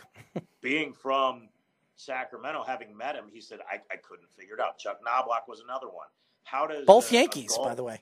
How does a golfer dominate uh, and, and then all of a sudden they can't make a cut? You know, guys that were – David Duval mm-hmm. was the best golfer in the world, and two years later, he's struggling to make cuts. Mm-hmm. That doesn't make sense. You start losing confidence, it doesn't matter. Basketball's the same way. Quarterbacks that have phenomenal years, and all of a sudden, apparently they're throwing to the other team because that's a good option for them. Not a good option, ever. Don't throw it to the other team. But we see guys lose confidence, and they're they're hesitant in their emotions, whatever. That's you're you're never going to be successful. So um, I think watching Jaron's confidence grow, getting back to that, is why I think it's only going to get better. And the great thing about him is he stayed grounded the whole time. Like, he knew what his role was. He's fine with Ja being the superstar. He's fine with Desmond Bane being option two in most offensive situations. But you saw Taylor Jenkins, who I think is a phenomenal head coach, by the way. Mm-hmm. You saw him get made sure Jaron got touches early. Because working, you know, one of my partners is Elliot Perry. And my right shoulder has a, a mark on it still probably now from the season where he would hit me during the game going, yo, why don't they set a play up for Jaron? I'm like, I don't know, but can you stop hitting me? It's starting to hurt. And you were a professional athlete, and even though you were only one hundred seventy-five pounds, and now I think you're one hundred sixty-five, you still hit hard. And chopping me in the shoulder four times, asking why Jaron's not getting a high pick and roll. I, I'm not going to have the answer after the fifth time you hit me. So not hit me five times. Like, I joked with him on the air, and he would laugh. But then they started doing it, and then he went from hitting me to grabbing me. And I said, okay, look, now I've got a, a line, and now I've got fingerprints. People are going to think I'm an abused fifty. So, uh, but when players can see it, and the players can see if you get this guy isolated in a situation like that, and it's on the player, too, to recognize it. And we started seeing Jaron at the end of the year recognize when someone was – there was no chance at their size they could stop him. He – just you could just see, okay, I got you. And that was different this year. So he'll he'll move forward for sure. Eric, we really appreciate you. You're you're fantastic. You, not only did you give us information on on the questions that we asked, you gave us more information that we probably didn't know. So and a petition uh, for Memphis to get an M L B team. one hundred percent. Uh, no, as, I, I need my A's to I, I needed them to move to Nashville. Oh, uh, what they've done though, so I, you know, I don't want to say it too bad. Like I here in Memphis, when my son gets out of high school, I am more than fine selling the house that we've kind of, I've kind of raised him in because it's, it's good size, got a pool. But when he's gone, I'm like, cool, I'll go move into an apartment downtown during the season and I'll spend the summers in Vegas watching Hayes baseball. Uh, and you're that big of an athletic fan. Memphis. Very interesting. Nothing against, nothing against Memphis, but it's Vegas in the summer and my baseball team's playing there. Yeah. yeah I, I can rent a place there for a couple of months. And, one hundred percent. And, stay away from the casinos because I'll have baseball games to go to, and then fi- probably find my way into a blackjack table or two at, at a time. You're not retiring anytime but I, soon. No, I'm not retiring anytime. So I, they're going to pry me out of that seat. I don't know that I'll go up to eighty, but um, I'd love to get to three thousand games. You know, Tim Tim's pushing that number um, to see guys that that help me get there.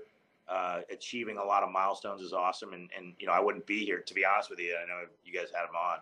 Tim's one of my favorite humans on the planet. I texted him right after you guys were done with him. I said, I'm on next, big shoes to fill, uh, because without him, I don't have the confidence to, to do what I've done. And so I, I love it. I love being able to watch a game and tell people what happens.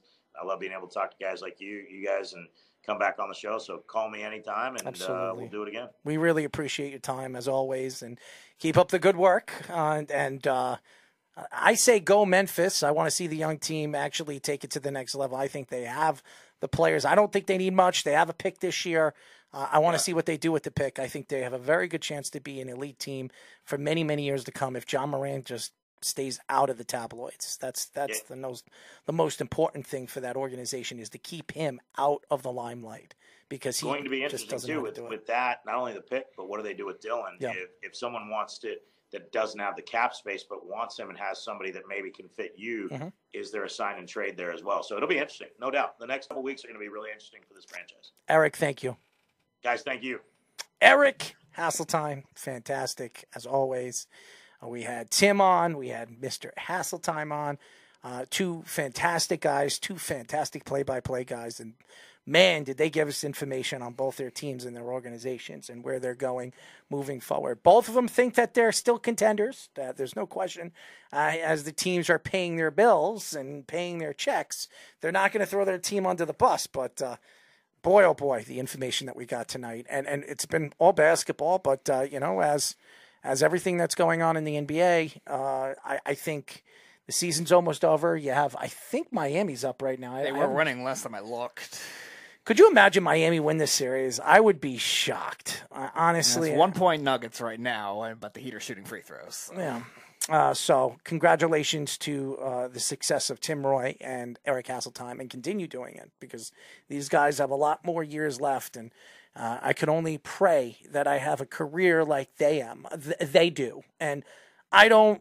You know, obviously, I, I don't do much play-by-play. Me and Speed are actually doing uh, play-by-play for uh, Long Island Elite on Wednesday next week. We're going to be doing our show Tuesday, and uh, we're going to be doing at uh, University of Columbia, and uh, we're going to do play-by-play for all the kids over there, all the big Long Island and New Jersey youth athletes from the ages of ten and fourteen. So we're very excited about that. I know Speedy is. He loves doing play-by-play. That's what he wants to do. He that wants field to is gorgeous, too, over there. I've so. never been there. So you were there in twenty nineteen with us, with, with me, and I think it was me was and Was it Columbia? Yeah, it was at Columbia. Yeah, that field, it, that was all the ones out, little mountains in the background. Really? Too, was it Columbia? I, trees. I, I, yeah, no, that was Columbia. Wow.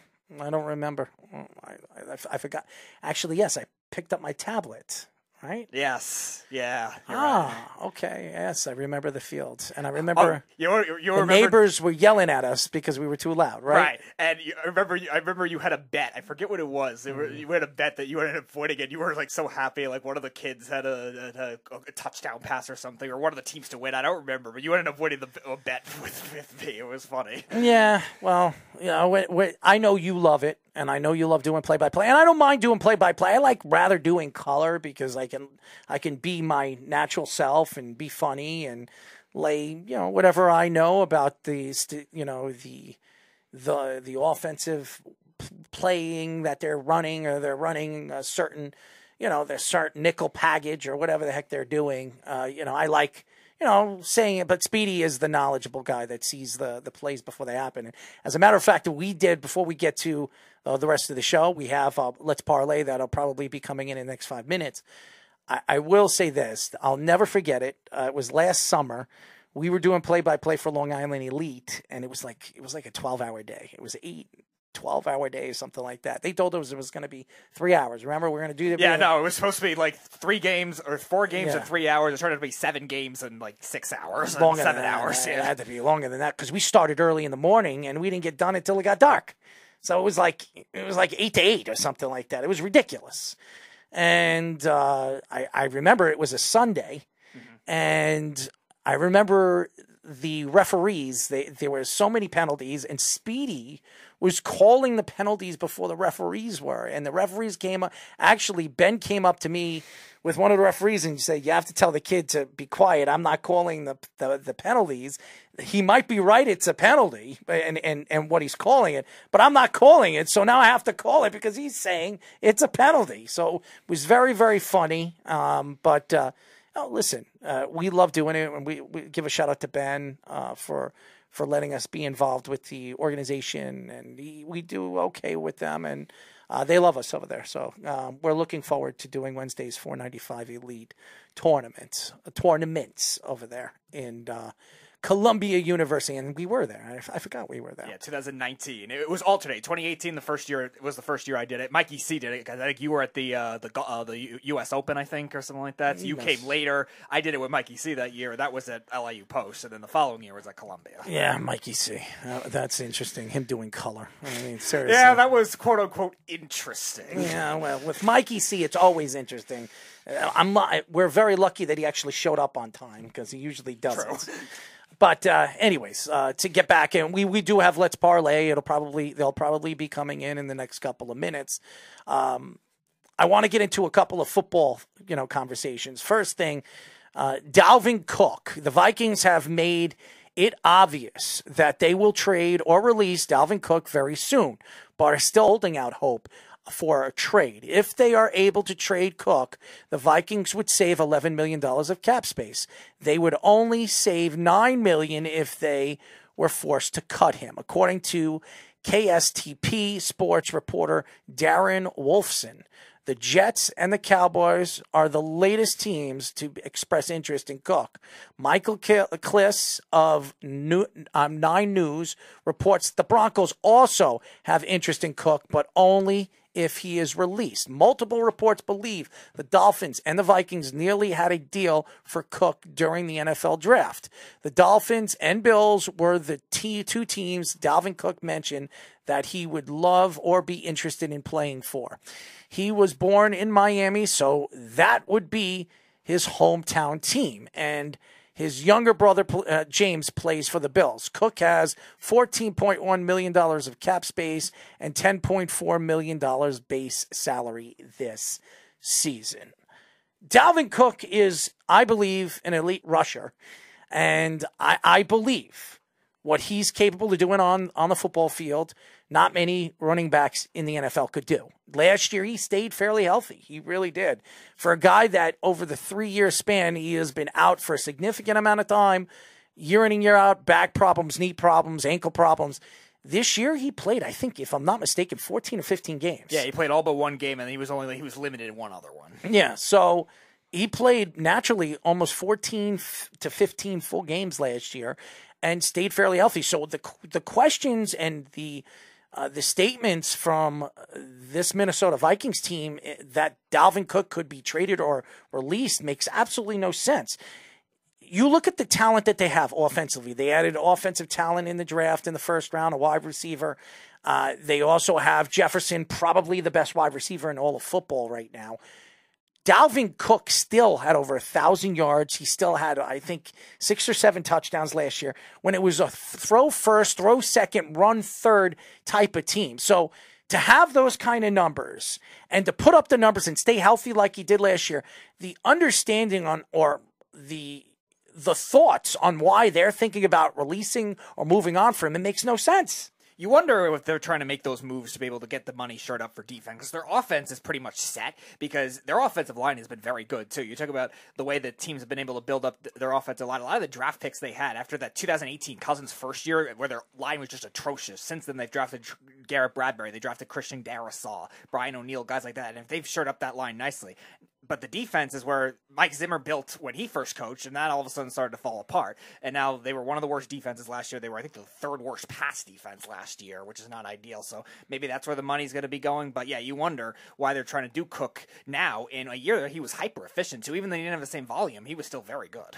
I think also the way the N F L and some of these G Ms are starting to work their teams and move on from certain players of their teams is, is the age difference. Now, if you look at obviously the talent and, and what he produces in Dalvin Cook when he is on the field, there are not many running backs that can do what he can do. Catch the ball in the backfield, be a wide receiver, prototype running back in this league and be dominant. The thing is, is as a running back, he's what, going to be twenty-seven, twenty-eight years old. Yeah, I think he's twenty-eight. He's on the really the top end of his career as a running back, because usually running backs don't last until the age of until the end of the age of thirty, and then they're done. We've seen a lot of running backs, great running backs, and Gurley.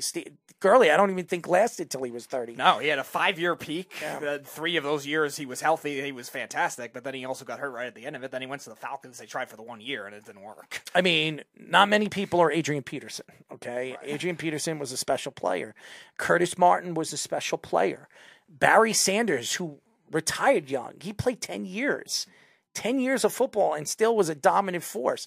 And then you got guys that, obviously, Brown, who may rest in peace, he played, what, six years? And, and he retired. He, he retired at the top of his game. Running backs get the worst when it comes to beatings. And that's why, prototypically, you're, you're seeing teams now use the running backs as wide receivers. And that might give those players an opportunity to play longer in the N F L, especially if they continue with their speed. But again, you have guys like wide receivers like Odell Beckham. I mean, even you look at Adams, Davante Adams, who who got that big contract, that long-term contract last year and had a good season still. But what is he, twenty-seven, twenty-eight? He, how many years does Davante Adams have uh, before um, Las Vegas decides to trade him or cut him or release him? Two years? He'll be at the age of thirty and at the tail end of his career. These offensive players, besides quarterbacks, they don't last that long. They really don't. Maybe because of the turf now, their knees, uh, ankle problems.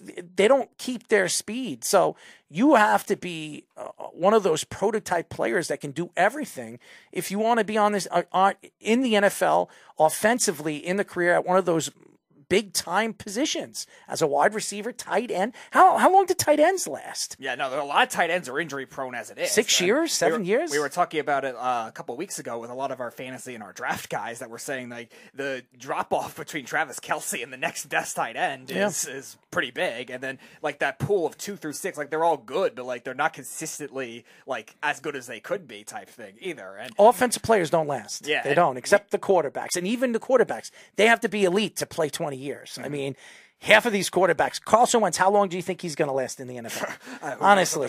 And he's still pretty good. He's a free agent right now. So. He's still pretty good. I, and if I were the Jets, I'd bring him in as a backup quarterback because I can't trust Zach Wilson if Aaron Rodgers gets hurt this year. You need consistency. You need a guy that's going to be able to get into, get into the game and help win games need be if Aaron Rodgers gets hurt for that game or that half where he might not be back until the week or the week after. So you need a consistent quarterback that's going to help you get into the playoffs, and I don't think the Jets have it. There are a lot of teams that don't have consistency at the quarterback position. So I look at the offensive challenges that some of these teams have, and I can see why Minnesota wants to move on. But is this the right move for Minnesota, especially in a division that they could still win, especially in a, in a conference that's horrible? So, uh, and yes, they choked last year. They choked against the Giants. They absolutely did. And and honestly, the Giants were the better team in that going into that game. And the reason why is the Giants understood how to stop them. You stop Jefferson, you stopped the team. Right. He had four catches on the first drive. Didn't have a catch the rest of the game. Yeah. And they didn't run the ball with Dalvin Cook. They didn't throw the ball to Dalvin Cook. They were still forcing the ball to Adam Thielen when they couldn't get it. And Adam Thielen's not the same player he once was. And you could see the, the turn. That's why he, they decided to part ways. He went to Carolina. The game is different. And, and, and it's become a speed game, defensively, offensively, everything, even the quarterback. Right. You have to be mobile. If you're not a mobile quarterback, yes, there are quarterbacks that's still in the league that could play the pocket present type of quarterback. But go look. Go look at each team right now. Even the old quarterbacks that are still playing, they are mobile quarterbacks. Yeah, the last one is gone. Tom Brady is gone. I, I, you're looking at the there are mobile there are pocket present quarterbacks still in the league. Um, Jared Goff. I mean, he is a pocket quarterback. He doesn't really, but he can still move inside it. Uh, you have uh, Burrow, who, but he's a good, he's a good player when he gets out of the pocket and he has right. to make a play with his legs. He's not fast. He's like Aaron Rodgers, but he can. He's very good when it comes to moving and and using that ability, athletic ability that he has. So throw on the run. Too. Yes, absolutely. So again, I, I I look at the league and I look at these players. They don't play long, and I, I again, I, I question. Look, look at Jones. Julio Jones was the best, one of the top five, six, seven players in the league for what, five, six years? Yep. And how quick did he break down where he was a nobody? I mean, seriously. twenty nineteen it started. Yeah. And, really and he was like, what, thirty years old when he was breaking down? Uh-huh. I, I mean, it's crazy. thirty, he's a kid. I mean, honestly, that's a kid. But, you know, in football years, that's old for a wide receiver because of the, the beatings that he's doing to his legs, the practices, everything. It, it, it's a lot on your ankles and your hamstrings and everything like that. And the training in the offseason to get your body in shape for the season and to go through now an extra game and, and the preseason and all that other stuff and O T As, it's a lot. It's a, it's an absolute lot. So I, I'm interested to see where, where Dalvin Cook goes. I don't see Buffalo. I don't. I, I why would I understand he wants to play with his brother, but why would his brother want him there? Because if he goes there, he doesn't play. You know right. what I mean? Yeah. So why would he want his brother there? Uh, and we know we know the talent that he is, and also the the Broncos. I can't see him going to the Broncos and the Dolphins. The Dolphins are interesting because they make the most sense to me. Because after what Buffalo did with Leonard Floyd, he signed one year, and uh-huh. he is now going to be one of their linebackers. Buffalo needed to make a move. Uh, this offseason, they really didn't do anything, and now they added Leonard Floyd, who's who had nine sacks last year with the Rams. So I'm interested to see where uh, the position Buffalo is and some of these teams are going to be moving forward in, in, in this year in preseason and then the regular season. So there's a lot. And yeah. And Miami makes the most sense, I think, too, because like Miami has a scheme that's very exotic. It's not the Jets, so I know Jet fans want to see it. Yeah, it's not going to happen. If Breece Hall, everything we heard Robert Saleh say over the weekend, he G P S'd himself miles per hour when he's running. He was running twenty-two miles per hour or something like that, and that he's he's one hundred percent healthy. They believe he'll be one hundred percent ready for week one of the N F L season. But it's still, even though he can run like that and he could shift like that, he's still going to. It's going to take him a couple of weeks to figure things out and, and get that that motion back that he was. And bringing in a Dalvin Cook doesn't hurt them. I just, I question bringing in a Dalvin Cook when you have other possible moves that you can make that can make this defensive secondary even better uh, with the safety. Safeties, yeah. yeah, and and and question some of the acquisitions they've made offensively this offseason as well. Yeah, and again, uh, Buffalo, I think, it makes a lot of sense with the brother there, but at the same time, I think they just need more of a bruiser. Like, I think a trade for Derrick Henry makes more sense for the Buffalo Bills because yes. they need somebody that could take goal line carries away from Josh Allen. They have enough shifty They get Derrick Henry, that's going to be scary. Yeah. J James Cook, I mean, he's not Dalvin Cook, but he, like he's shifty in his own right. They just signed Damian Harris, who's very agile, too, and he's a good pass-catching back. And Dalvin Cook, the one thing that I think hurt his stock with the Vikings, he dropped off as a pass-catching. Like, he wasn't the same guy. That's because of the coach. Just because of the coach. I again, Todd Gurley, it was the same coaching staff with Sean McVay. He still had that volume there. People were thinking Cook's But Sean good. McVay didn't like to throw the ball to the tw uh, to the running backs either. He liked to run, run, run, run, run, beat them up. All the guys that played under Sean McVay, they love to do that. And right. then it's a different game when you have those guys. Gurley played under Sean McVay. He did. In his first year, yes. he was an M V P candidate because of that. He, he beat him up. Every single running back that he has had, he's beaten those running backs up. It doesn't work. When you look at what a lot of these teams have done and the way they run their offenses, you question some of the things that these coaches have done to certain players in such a short time in their careers. And that's why I don't think the Jets or the Cowboys make a no. lot of sense, because Pollard's already a good pass catching back as it is too. And Zeke the Jets, would make sense with the Jets. Yeah, Zeke would make sense. I think he's going to go to the Eagles, but yes. I think I think he would make sense with the Jets. But Miami, I think, is perfect because they do need an agile runner too. The, the offense that's already spread out as it is with the way they use their wide receivers and the creativity of that scheme, it makes too much sense. The Bills, like I said, they need more of a bruiser-type running back to play in the snow because they struggled running the ball badly in that playoff game against the Bengals, and just to take some goal-line carries off of Josh Allen so he's not getting beaten up all the time either. Mm. The Broncos, maybe for cheap, but again, I don't think Minnesota's just going to impulsively cut him at this point. And we've seen Minnesota in this regime. They brought Harrison Smith back for a, a smaller contract. They brought back Everson Griffin a couple years ago for a smaller contract. They might cut him and then just sign him back to something smaller. All right, when we come back, it looks like we just have Chaz as of right now. We might have more. Uh, when we come back, we'll have Let's Parlay here on the Sports Loudmouths. You're, you're, you're listening to the Worldwide Sports Radio Network. This is the Sports Loudmouths. six three one, six seven two, three one oh eight is the number to call. You are listening to the Sports Loudmouths. I'm your host, Daryl Marks, my co-host, Speeder, Speedy Petey. Remember, you can listen to our show every single Wednesdays and Thursdays at seven p m on Wednesdays, nine p m on Thursdays. Listen to all our shows throughout the week. They are live. Tune in. Go check out the, the times that they're going to be playing. Uh, I know a lot of the shows, including uh, the Wise Guys, that uh, they – multiplying days because we don't know when Trey wants to put on a show. So hopefully he is calculated on what he is going to do moving forward on our network because he's all over the place. But Josh came on on, on Fridays. Uh, we are bringing back Caged in M M A. I'm going to be airing a show once a month for Uh, combat sports. It'll just be me talking uh, and probably interviewing M M A or uh, mixed martial artists or boxers on the show. So it'll be fun. We're going we're going to bring back the M M A and the mixed combat sports. So I'm very excited about that. As Conor McGregor and uh, Michael Chandler in the next Ultimate Fighter is going on as we speak today. So uh, well, not today, but yesterday. But uh, very excited. Is it today? Uh, no, I think it's Tuesday. So, uh, yeah.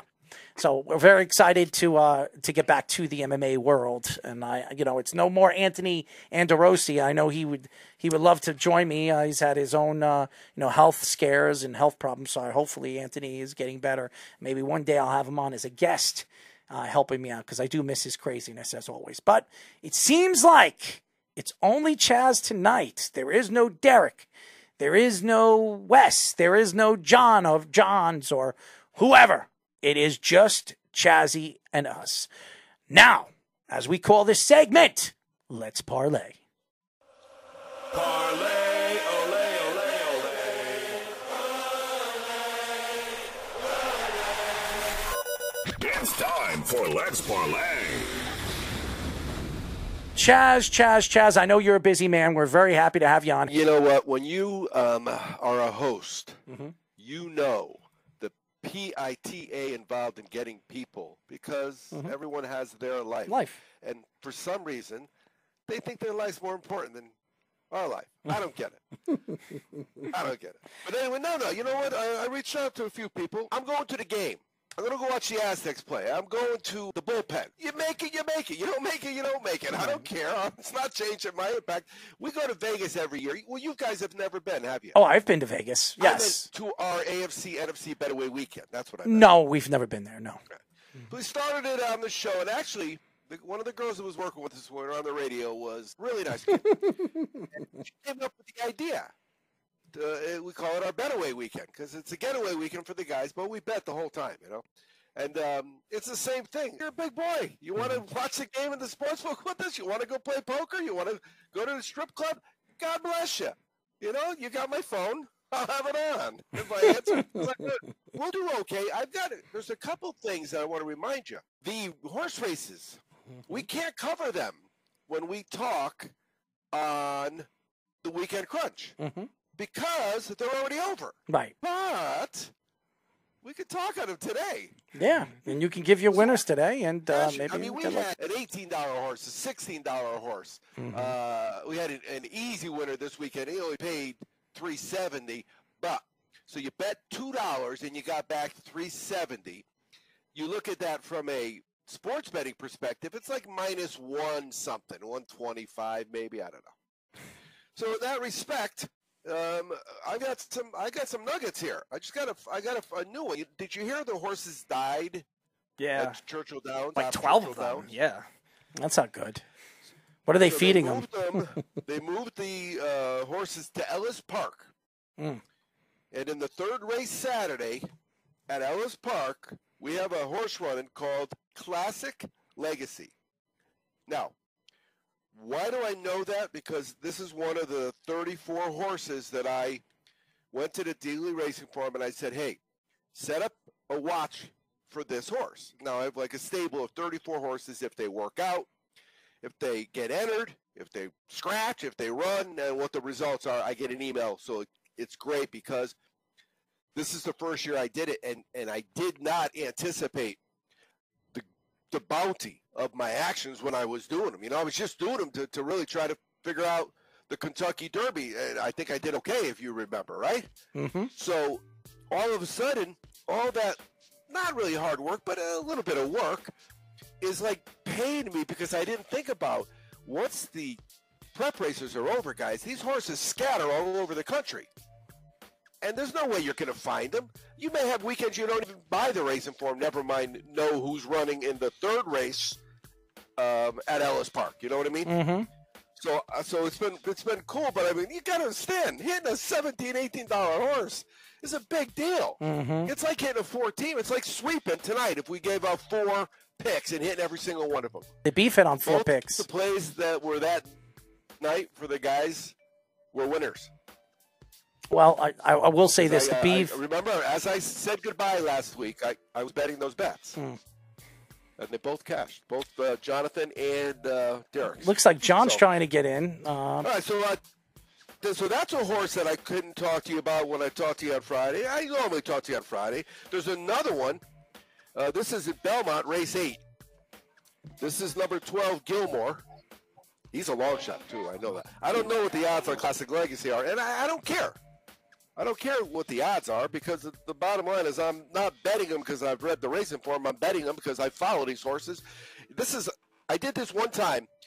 I saw a horse run at Del Mar. I said, wow, look how that horse closed. The next time I bet him, he did nothing. The next time I bet him, he did nothing. But did I quit on him, guys? Do I look like a quitter to you?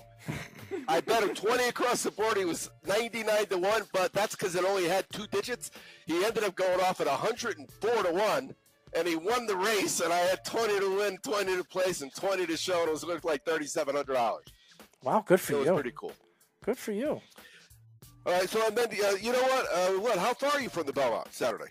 I'm I am not far from the Belmont. I'm actually I usually every every year I go to the big race at the Belmont every year, and uh, I get invited by Belmont. Do you, go, do you guys go like here? In, I get to the press. I work in the press area in Southern California. We would never tell you we're fifty miles no, from no. a place because no, no, no. It, traffic is in Southern California dictates everything. Yeah. In your world, it's the same thing. So how long does it take you? If you left right now, how long would it take you to get to Belmont? If is it? Are you talking about the Belmont Stakes when, when the big race is there?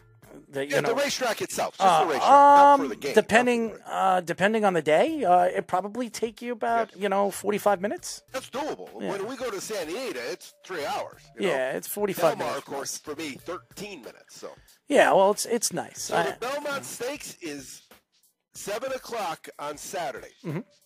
right? So we'll, we we'll, we won't be on the air seven o'clock Saturday. So I'm going to tell you what, what I've got. There are four horses that we have received daily racing form entry emails about number two, number six, number eight, and number nine. Okay. And I am just simply going to box those four horses. I'm not even going to look at the racing form. But the number one horse and the number two horse have the same first name. They're both Tappet horses. First one, number one, is Tappet Shoes. And the second one, number two, is Tappet Trice. So it's th- three times Trice. You know? But whatever you see, this is a this is a tip that is more valuable than if I gave you a four-teamer. This is kind of a teach them to fish rather than give them a fish moment right here on the loudmouths. What it is, is if you see anytime a horse race that you're looking at has the same names in both horses, you bet a four dollars. two dollar Exacta box. You bet the two Tappet horses because I tell you it happens a lot, and almost always one of them is a bomb. And this one, the number one, is a bomb. And so for that four dollars, sometimes you can get back four hundred dollars, you know? Mm, and interesting. And you're not handicapping, you're just saying the name. So like if it was a, a, a, a Speedy Petey and Petey Wins were both in the same race, mm-hmm. you would do those two horses. Does that make sense? Yes, absolutely. I probably just, uh, I just probably lobbed arrow a softball to make fun of you, though, Petey. No. Chaz, if you ever have a horse and you name it after me, I will be honored. Yeah. Do you know how expensive so those horses one, are? That's three different races, mm-hmm. two different racetracks, and technically one, two, seven horses, but even though there's six of them, that um, there's nothing Jonathan or Derek or Wes or I are going to give you out in sports betting that are going to make you seventeen hundred dollars for twelve dollars. It's not happening.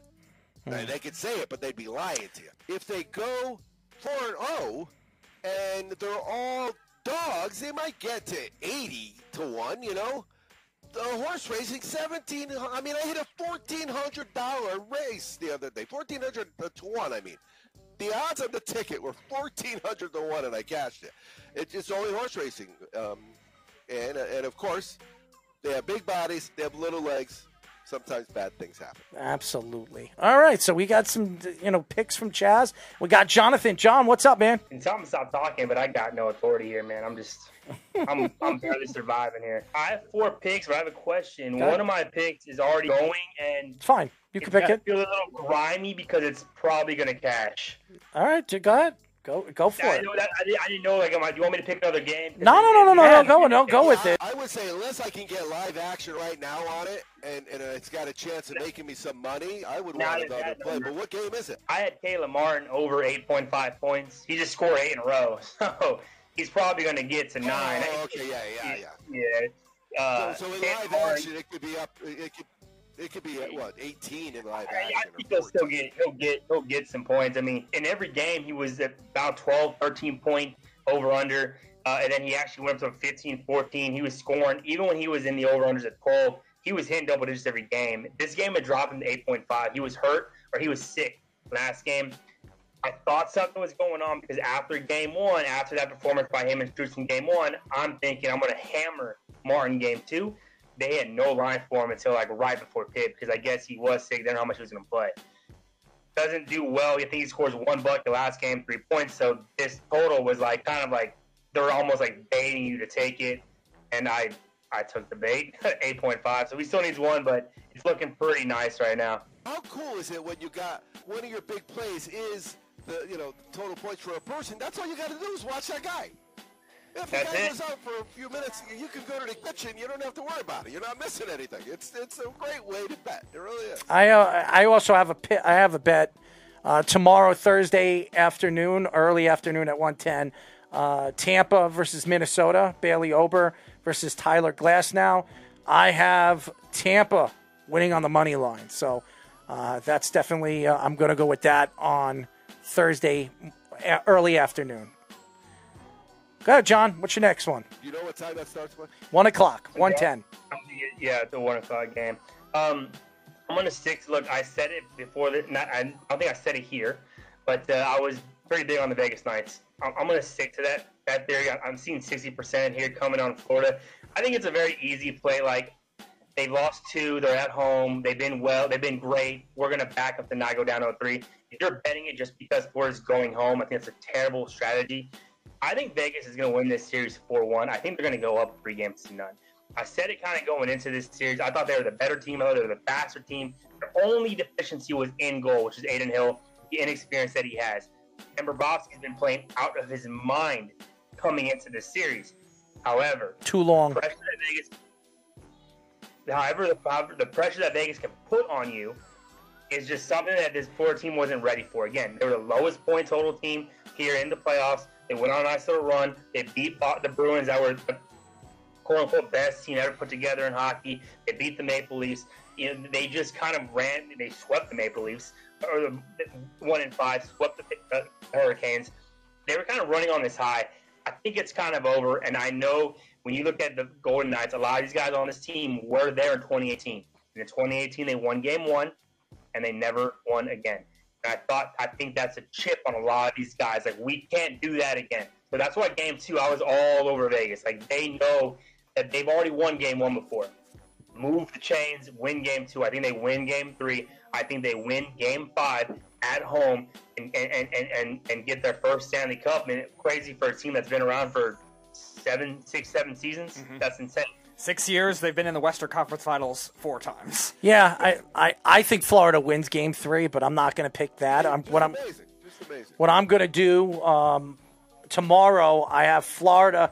I, I don't have Florida. I'm, I'm, I think Florida's going to win tomorrow, but that's not my my bet. My bet is right now the over, the over and under is six. I have the over tomorrow uh, for the Panthers and and the late, uh, Las Vegas night. So I think they, I think both teams will equal over six points. So that's what I'm gonna, I'm gonna go the over six tomorrow. But I do think Florida will win tomorrow. At least get a win and keep make this keep this series somewhat close. I will say this: the fact that they waited a week for the Vegas Knights and Dallas, that series to end, that affected Florida and the edge that they had. If the series started faster, I think Florida might be up two oh. I, I really do. I, the way Bobrovsky, Bobrovsky was playing and this team was playing, missing a week of hockey, and we said this, Speedy, in all sports, if you're waiting a week, and even though everybody thinks, hey, you know what, this is getting getting this team healthy, look what's going on with Denver. Everybody thought that this was going to be an absolute backhand by Denver, and because they waited a week for Miami to be done with their series, and they were going right into this series, they're giving Denver a, you know, a challenge, and I, I, I still think Denver wins this series, but it's not going to be as easy as we thought it was going to be. So uh, I give me the over on tomorrow's hockey game. Go ahead, John. Are we Chaz or me? No, no, no, no. Chaz already did his best. Chaz did it all his horses, oh, so okay, here. Okay, okay. I, I, I think the Heat are going to win this series. Um, just to kind of go off of that, I, I just think that they, they're coming into this series undervalued. Again, they've been undervalued, underdogs the whole playoffs. They don't care, right? They're just going to play basketball to the brand that they can play. I do think they can win this series. I'm going to take them game four. I'm going to take them against the spread game four. Um, win or lose this, this game, game three, I think that they're going to win game four. I think that, and I've said it, the reason why I think that is I think the winner of game three is winning the series. Um, I think that if, I think they're going to win game three. My, so my play is going to be an official play on game four uh, at the spread, which I can assume the books kind of learned a mistake, learned from their mistakes last series against Boston after the Heat were kind of surpassing. They made them a favorite in game four. That was the one game that they lost at home. Um, I don't think that's going to happen again. I think that they're going to still be underdogs about three and a half, four point, whatever game four line is. I'm going to take the Miami Heat to win game four. Even if they win today, they will go up three one. I think the Miami Heat win in six. But I'll take my official play with game four, whatever spread is, plus three, plus. I, I can text Chaz and see when I see that line and, and kind of hammer. I can text Chaz, see what line I get. Well, because it's, it's, it's kind of a what if, right? I think we did that last time with hockey, yes. Right? He said if they win. It, so it's, we don't know. I Derek was, is I'm the king of that. Three. That was West, too. He had the, if the Hurricanes survive and win game four, then this is my play for yeah. game five, and they got swept. I, I, I'm taking them game four no matter what. I'm just kind of, we're kind of waiting to see what that line gets hung at, right? I, I assume this is going to be a close back and forth game. I assume the line's going to be right around three, maybe get bit three and a half. Two and a half. I'll, I'll text Chaz when I kind of see a line that, that, that works. Um, tomorrow uh, at seven twenty, uh, P M, the Mets and the Braves. Uh, obviously, Spencer Strider, one of their good young pitchers, versus Justin Verlander. Right now, uh, the money line has Atlanta winning uh, at a minus one seventy to the Mets plus one forty-five. I'm going with the Mets on the money line tomorrow.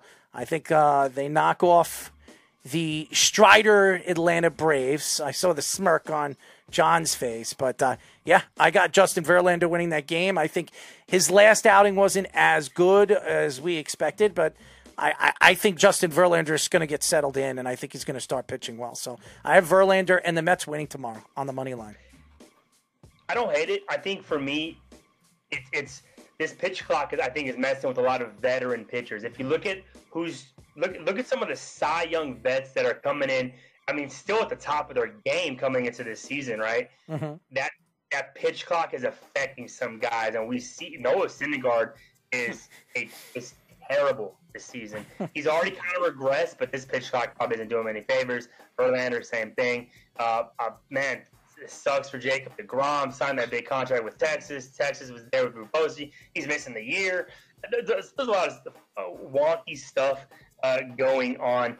Uh, I'm going to take a baseball game tomorrow, and it's actually, and I think we've done this a couple times. Um, I'm going to take the Twins. uh, I, and look, the Rays are the best team in baseball. Um, and, and it's it's not particularly close. I mean, they are really good, and they can win games eleven to seven or one to zero. They just find a way to win games. I think they they won today two to one.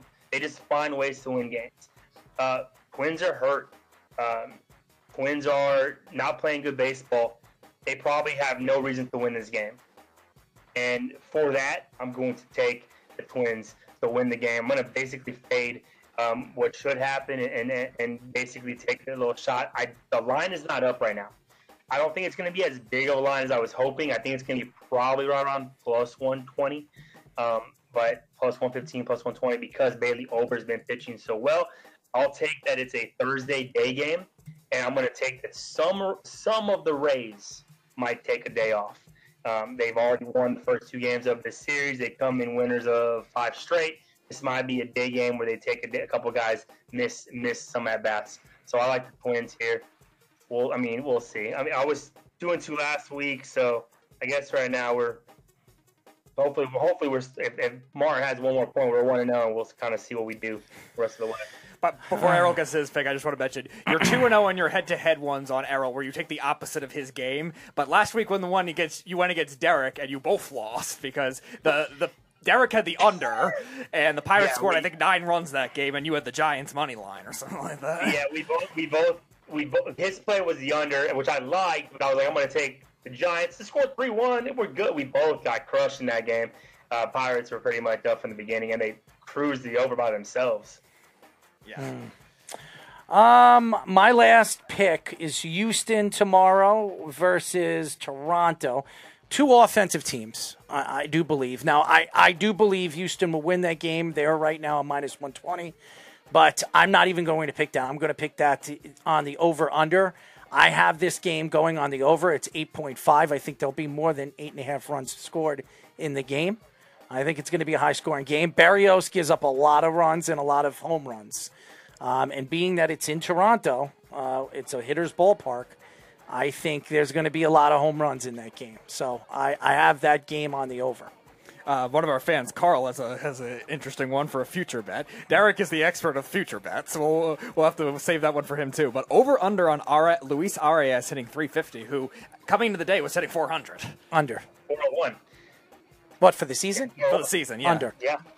It's a long summer. It's a long summer. Yeah, but I'll say this. Even if he doesn't crack four hundred, he's going to he's going to – he's got over two hundred at bats. It's not an anom- uh, it's not an anomaly anymore. This is the way he is.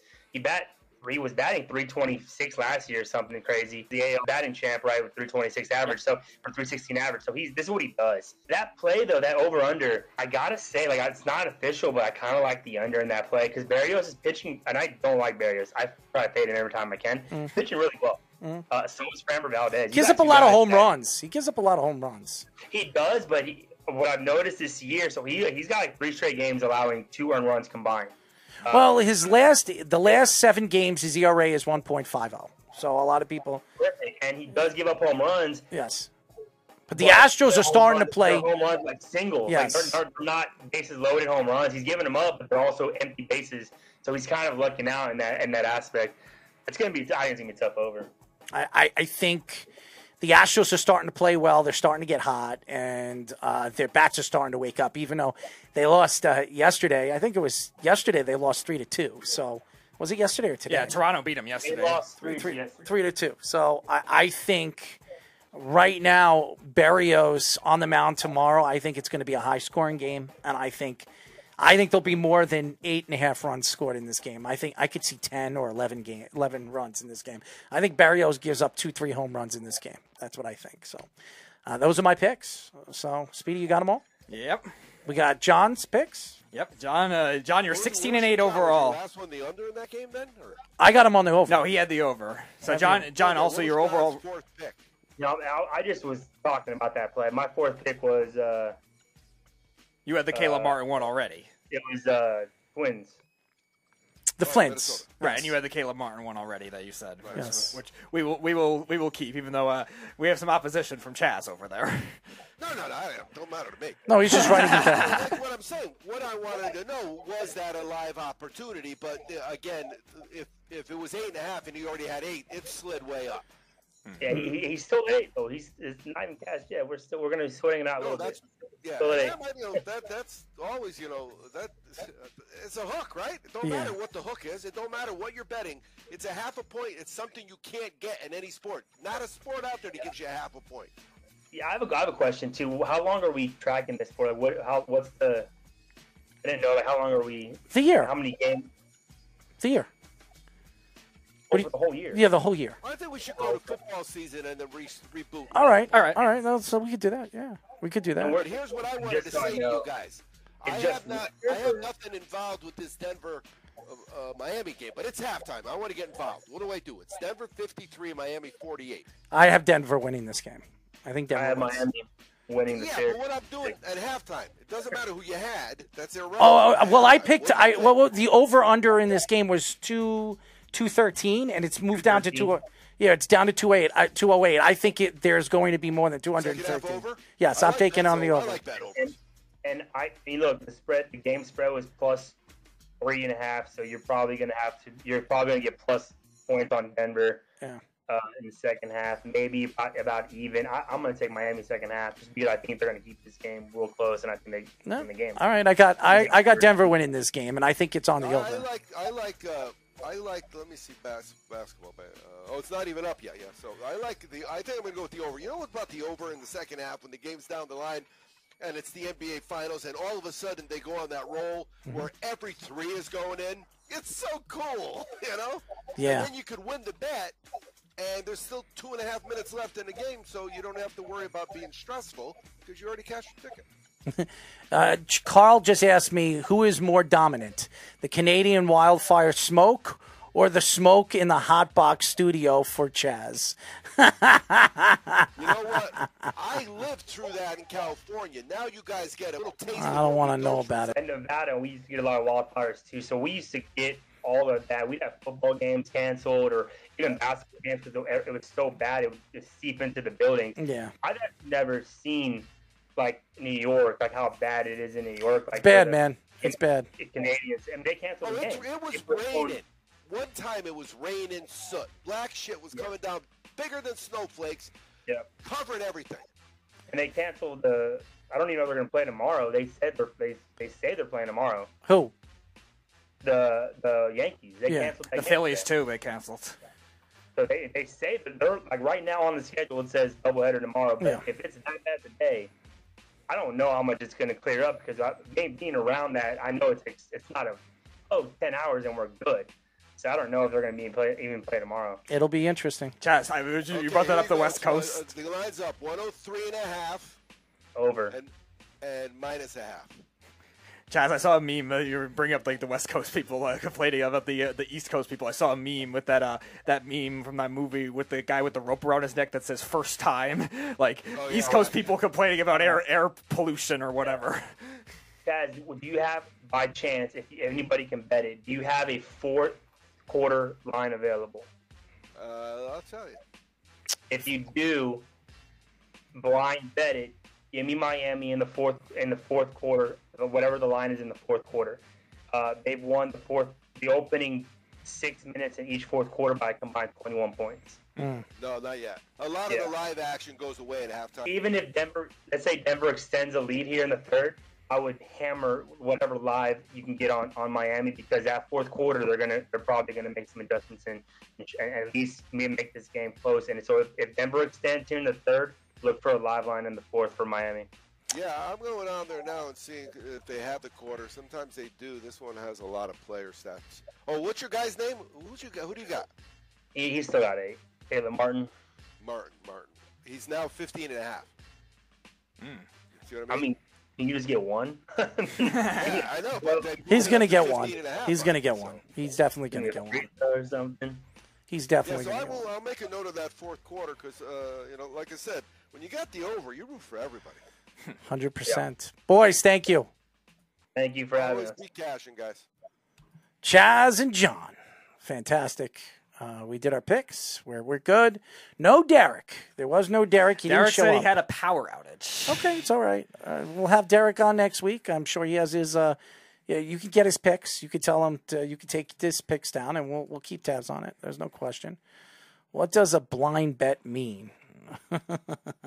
I don't know. You're going to have to ask Chaz on that one. Betting the Dallas Cowboys to win a playoff game. Oh, finishing up with football, uh, I'm I, I want to get the story. Who, who who did I mention? What reporter mentioned this? I'm I'm trying to get the Speedy. Just let me get the report here.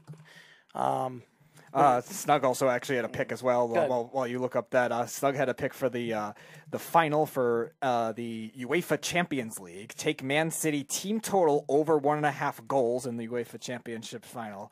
Uh, Jeff. Uh, Snug had a pick for that. Uh, they did not have a pick for the uh, the U C L championship final. Paolo and Hector are our two soccer guys for that, but they were not on this week. I'm still looking for that story. Carl, you want to know so the, if you want to know what a blind bet is, you could just uh, bet on the Dallas Cowboys winning a playoff game. That would be a very blind bet if you were to do that, or you, you you could bet on or you could bet on something like the. Zach Wilson not throwing an interception in a game or something like that. Uh, Jeff says Man City over that over that run for that. Jeff, how, how you been? How you been doing with your soccer bets too? Is another question. He's going to tell you he's been railing it. it. I, I know that's what Jeff's going to say. So uh, I'm just predicting here. Uh, Snug also says Chaz is the king of the happy smoke. Respect. Well, I, I I will say this. Uh, all right. So there was a report that came out that the Bears were one of the lead teams to get Hard Knocks. But uh, I forget what reporter from the N F L Network came out today and said that the Bears are out. So now it's down to the Saints and the Jets.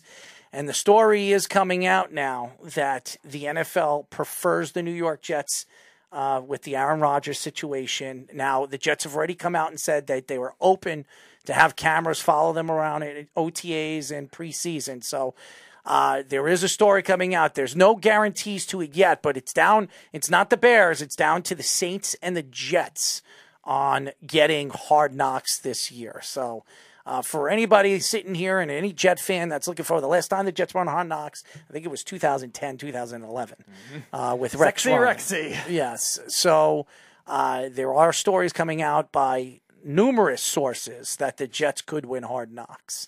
And, and get the Hard Knocks bid. So, uh, I mean, if you're a Jet fan, that's fun to watch. I mean, I'm watching right now uh, Flight twenty-three, and it's it's like a Hard Knocks for the New York Jets. It airs on S N Y. It's great. It's fantastic. And they follow certain players, and they put the shows, uh, you know, they, they dialogue the shows, the each show on a particular player or two particular players that they follow around. And it, it, it's fantastic. Uh, the first episode was with Aaron Rodgers and, And uh, the fact that, uh, you know, the Jets finally make the trade, and then they had the, the first round of the draft and, and, and throughout the draft. And now the second was, well, actually the second episode was about the draft. So the first episode was about Aaron Rodgers. The second one is about the draft. And now this one, uh, I'm looking forward on seeing what they're going to do and who they're going to follow uh, this, uh, the next uh, the episode three. So I'm, I'm excited. Numerous sources must be Josh. No, actually... No, I forget. It was Ian Rappaport. I, I, was it Brian Rappaport or Ian Rappaport? I think it's Ian Rappaport that uh, wrote the story and said that the Bears are out. Uh, that the, the it's now down to the Saints and the Jets. So Jeff also says uh, B T T S minus one ten, I'm guessing, for that soccer game. Mm-hmm. And uh, uh, Carl also says, did he have Messi in the M L S? Uh, we'll ask him this week for our F M show. If Paulo, if Paulo maybe thought that Messi wow. was going there, we'll see. I don't know. Well, that's, a, that's an interesting story. And uh, that was something that me and Jeff were talking about. Uh, you know, I, I actually told Jeff that it, it went through. Uh, Jeff heard it this morning that it quite possibly could happen. And now it's, it's official. That's where Messi is going. The question is, how much is Miami paying him? I mean, this is a guy that's going uh, for over years, making three hundred, three fifty pounds, playing and, and signing contracts. Now you're coming to the M L S, and we've seen this. We he was, uh, we were talking about that too. Beckham being one of them, who came to the M L S at the end of his career, uh, didn't have such a great M L S career, but Lionel Messi is still one of the best players in the world, and I still think he could really take M L S to that next level. You're going to Miami. It's in a beautiful city. He has a chance to, you know, be in a hotter, hot climate and enjoy uh, Miami in the United States. So uh, it is a stunning move. And uh, here's the story. Lionel Messi will make a stunning move to Major League Soccer side Inter Miami C F after his departure of Paris Saint-Germain. The Argentinian superstar announced on Wednesday. So uh, he is now heading to America and probably going to finish up in in Miami. That's what it seems like. And uh, if he puts on a show, he doesn't put on a show. This guy has one of the he's one of the greatest soccer players of all time. When you when you compare, and the comparison will be compared to him and Ronaldo because of the time and the dominance of both players, uh, and they're really going to be connected for the rest of their careers. Uh, when we, when we talk about Pele, Pele was the guy. You know what I mean? So I think that when you look at this era and this decade, when we talk about quarterbacks like uh, Peyton Manning and uh, Tom Brady, and we compare their careers, and they'll always be compared with one another, because of how close together they were when it when it came to drafting, and and both dominant uh, in respectable organizations or organizations. I, I think that the same thing with Lionel uh, Messi and and and, and Ronaldo, uh, a guy like Ronaldo, who both guys are been the faces of soccer and whatever European football for for the last fifteen years. So I think this is a great story. I think it's good for Major League Soccer. It it will definitely help grow the sport here in America. Uh, we'll have to see what Lionel uh, Messi does in M L S soccer. I think he scored forty, forty-six, forty-seven goals this year. Crazy. Yeah, which is ridiculous. I, I mean, if he scores sixty, seventy goals in M L S, I mean, that's just even a, that's insanity. an insanity number. But I, I think he can. I, I think he's that much better than everybody else on the M L S, you know, in the M L S division. So there's a lot of older players anyway, so, yeah, it's, so he's not going to miss a beat. No, I think it'll be fun to watch. Messi contract is a joke. What What is a joke? Uh, I don't know.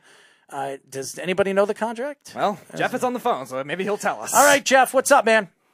Yeah, this whole thing is terrible for M L S, and it's a joke. Okay, what is it? It's an absolute joke, and it's not going to help grow M L S. Okay, this is going to be this is going to be the third rerun of this story we saw, because you saw David Beckham come over. Did that help grow it? No, it didn't. We saw Zlatan Ibrahimovic come over. Did that help grow it? No, it didn't. We don't care about soccer. Most people don't care about soccer. I do. I happen to like soccer.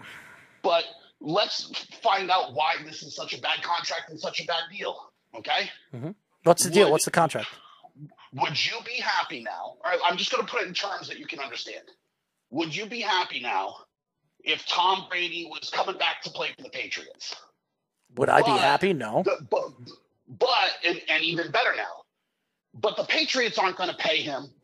C B S is going to pay him. Because mm-hmm. that's what's happening. Because Apple T V has the rights to M L S, and they want him there. So Apple is paying him to go to Inter Miami, right? So if you're a fan of the Chicago Fire or the New England Revolution or uh, New York F C or the, the Red Bulls or whatever, hmm. the league is literally tipping the scales in favor of Inter Miami. Right. So it's a terrible deal. Well, what's the deal? Do you have the money? Do you have the money deal? What is the deal? It, it, the money is irrelevant. Okay. An wow. outside entity is paying for him to go I got you with that, but I, I want to know the deal. Is he making fifty million dollars a year? Is that what he's making? I mean, I mean probably, because the Saudis uh, offered him a billion dollars for three years. Right. So he's making a significant amount of money. Wow, a billion pounds, you mean? Just well, whatever. Well, first of all, it's not pounds because they don't pay pounds in Saudi Arabia. What do they pay? What do they pay? Uh, what is it? What's money uh, over there? I don't know what their currency is called. Is, is their currency high? I have no idea what the what the. Speedy, look up, look up, look at American money. What fit, uh, a billion Saudi Arabia dollars is, equals to American. All right. By the way, the, the the official money's not out yet, but it's projected to be somewhere between one hundred twenty-five and one hundred fifty million dollars for two years for Messi. Wow. Right. So seventy-five million dollars a year. Wow. And which Apple pays it, right? And by the way, M L S is a Ponzi scheme, anyways. Mm-hmm. It's a complete Ponzi scheme that's probably going to end up collapsing. Because to buy a franchise to get in, the expansion fee alone, I think, is two hundred fifty million dollars or something. Yeah. And then they use that money to help prop up the league because it's not a money-making league. So how many times more can they expand before they go to a place that no one cares about and then no one's making any money and there's three hundred franchises? Um, so the currency is one U S dollar is three point seven five Saudi rial. Okay. So, uh, Carl also says Saudi's giving three hundred million dollars just to talk with him. Um, Our money's more, that means. The league went from thirteen teams to thirty after David Beckham. Uh, too bad nobody watches M L S anymore since it's only on Apple T V, and he right, won't play enough to score that much. But it went from thirteen teams to thirty because they kept offering people contracts right. or, or expansion opportunity at these exorbitant fees, and those fees are what's keeping the league afloat. Mm-hmm. It's, it's not expanding because somehow it got wildly popular. Like, and David Beckham wasn't even all that good. He was only popular because he was married to a Spice Girl. That's right. Right? And so the expansion of the league wasn't because of David Beckham. The expansion of the league is, uh, this shit's going under. How do we keep it afloat? I know. I'll get some retarded foreign billionaire to give me two hundred fifty million dollars for a big stinking loser. And then when he comes in and he's like, wow, this really does suck. They're like, who else can we con into giving us two hundred fifty million dollars? Mm. And it's some other idiot. There are two other stories that I want to get into before we get into Bracket Wars. Uh, the Suns hired Frank Vogel as the next head coach after firing Monty Williams a couple of weeks ago. Vogel won a championship with the Lakers in the bubble season in two thousand twenty.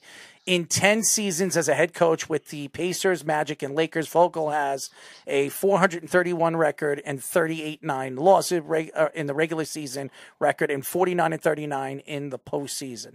Um, the Suns have three players set to make thirty million dollars this season with uh, DeAndre Ayton, Devin Booker, and Kevin Durant. The Suns are eighteen million dollars over the cap and only have seven total players on their team right now. The Suns have lost in the second round of the players each of the last two years after making the N B A Finals in two thousand twenty-one. I don't like this hire. Okay, I would have never fired Monty Williams. That I, I don't understand it. Uh, this is a guy that won Coach of the Year the year before and probably should have won the Coach of the Year. Him and Tom Thibodeau were back and forth. You're talking about the best coach in the N B A for the last two seasons. I understand his roster uh, is loaded with the talent that he has, but let's let's go and look at this roster over the last couple of weeks of the season and going into the playoffs. They didn't have Chris Paul for a significant amount of time, so they didn't have a natural point guard. Uh, who was bringing the ball up? You were bring, you had Devin Booker bringing up the ball in, in, in the Western Conference. You also had Kevin Durant bringing up the ball. Two guys that are not that type of player bringing up the ball. They can, they can do that, but that's not their strength. So Frank Vogel, who I think is a decent head coach. I, I remember him with the Pacers. He was a pretty good coach with the Pacers. And then going to LeBron James. I mean, honestly, anybody could have coached that LeBron James Lakers team. Honest, to me, personally, I think Frank, Frank Vogel is – everybody – when you look at bringing in a new coach, you want to – You want to get a better coach. I think he's a worse coach than Monty Williams. So I don't like this move. I, I think this is going to set the team back.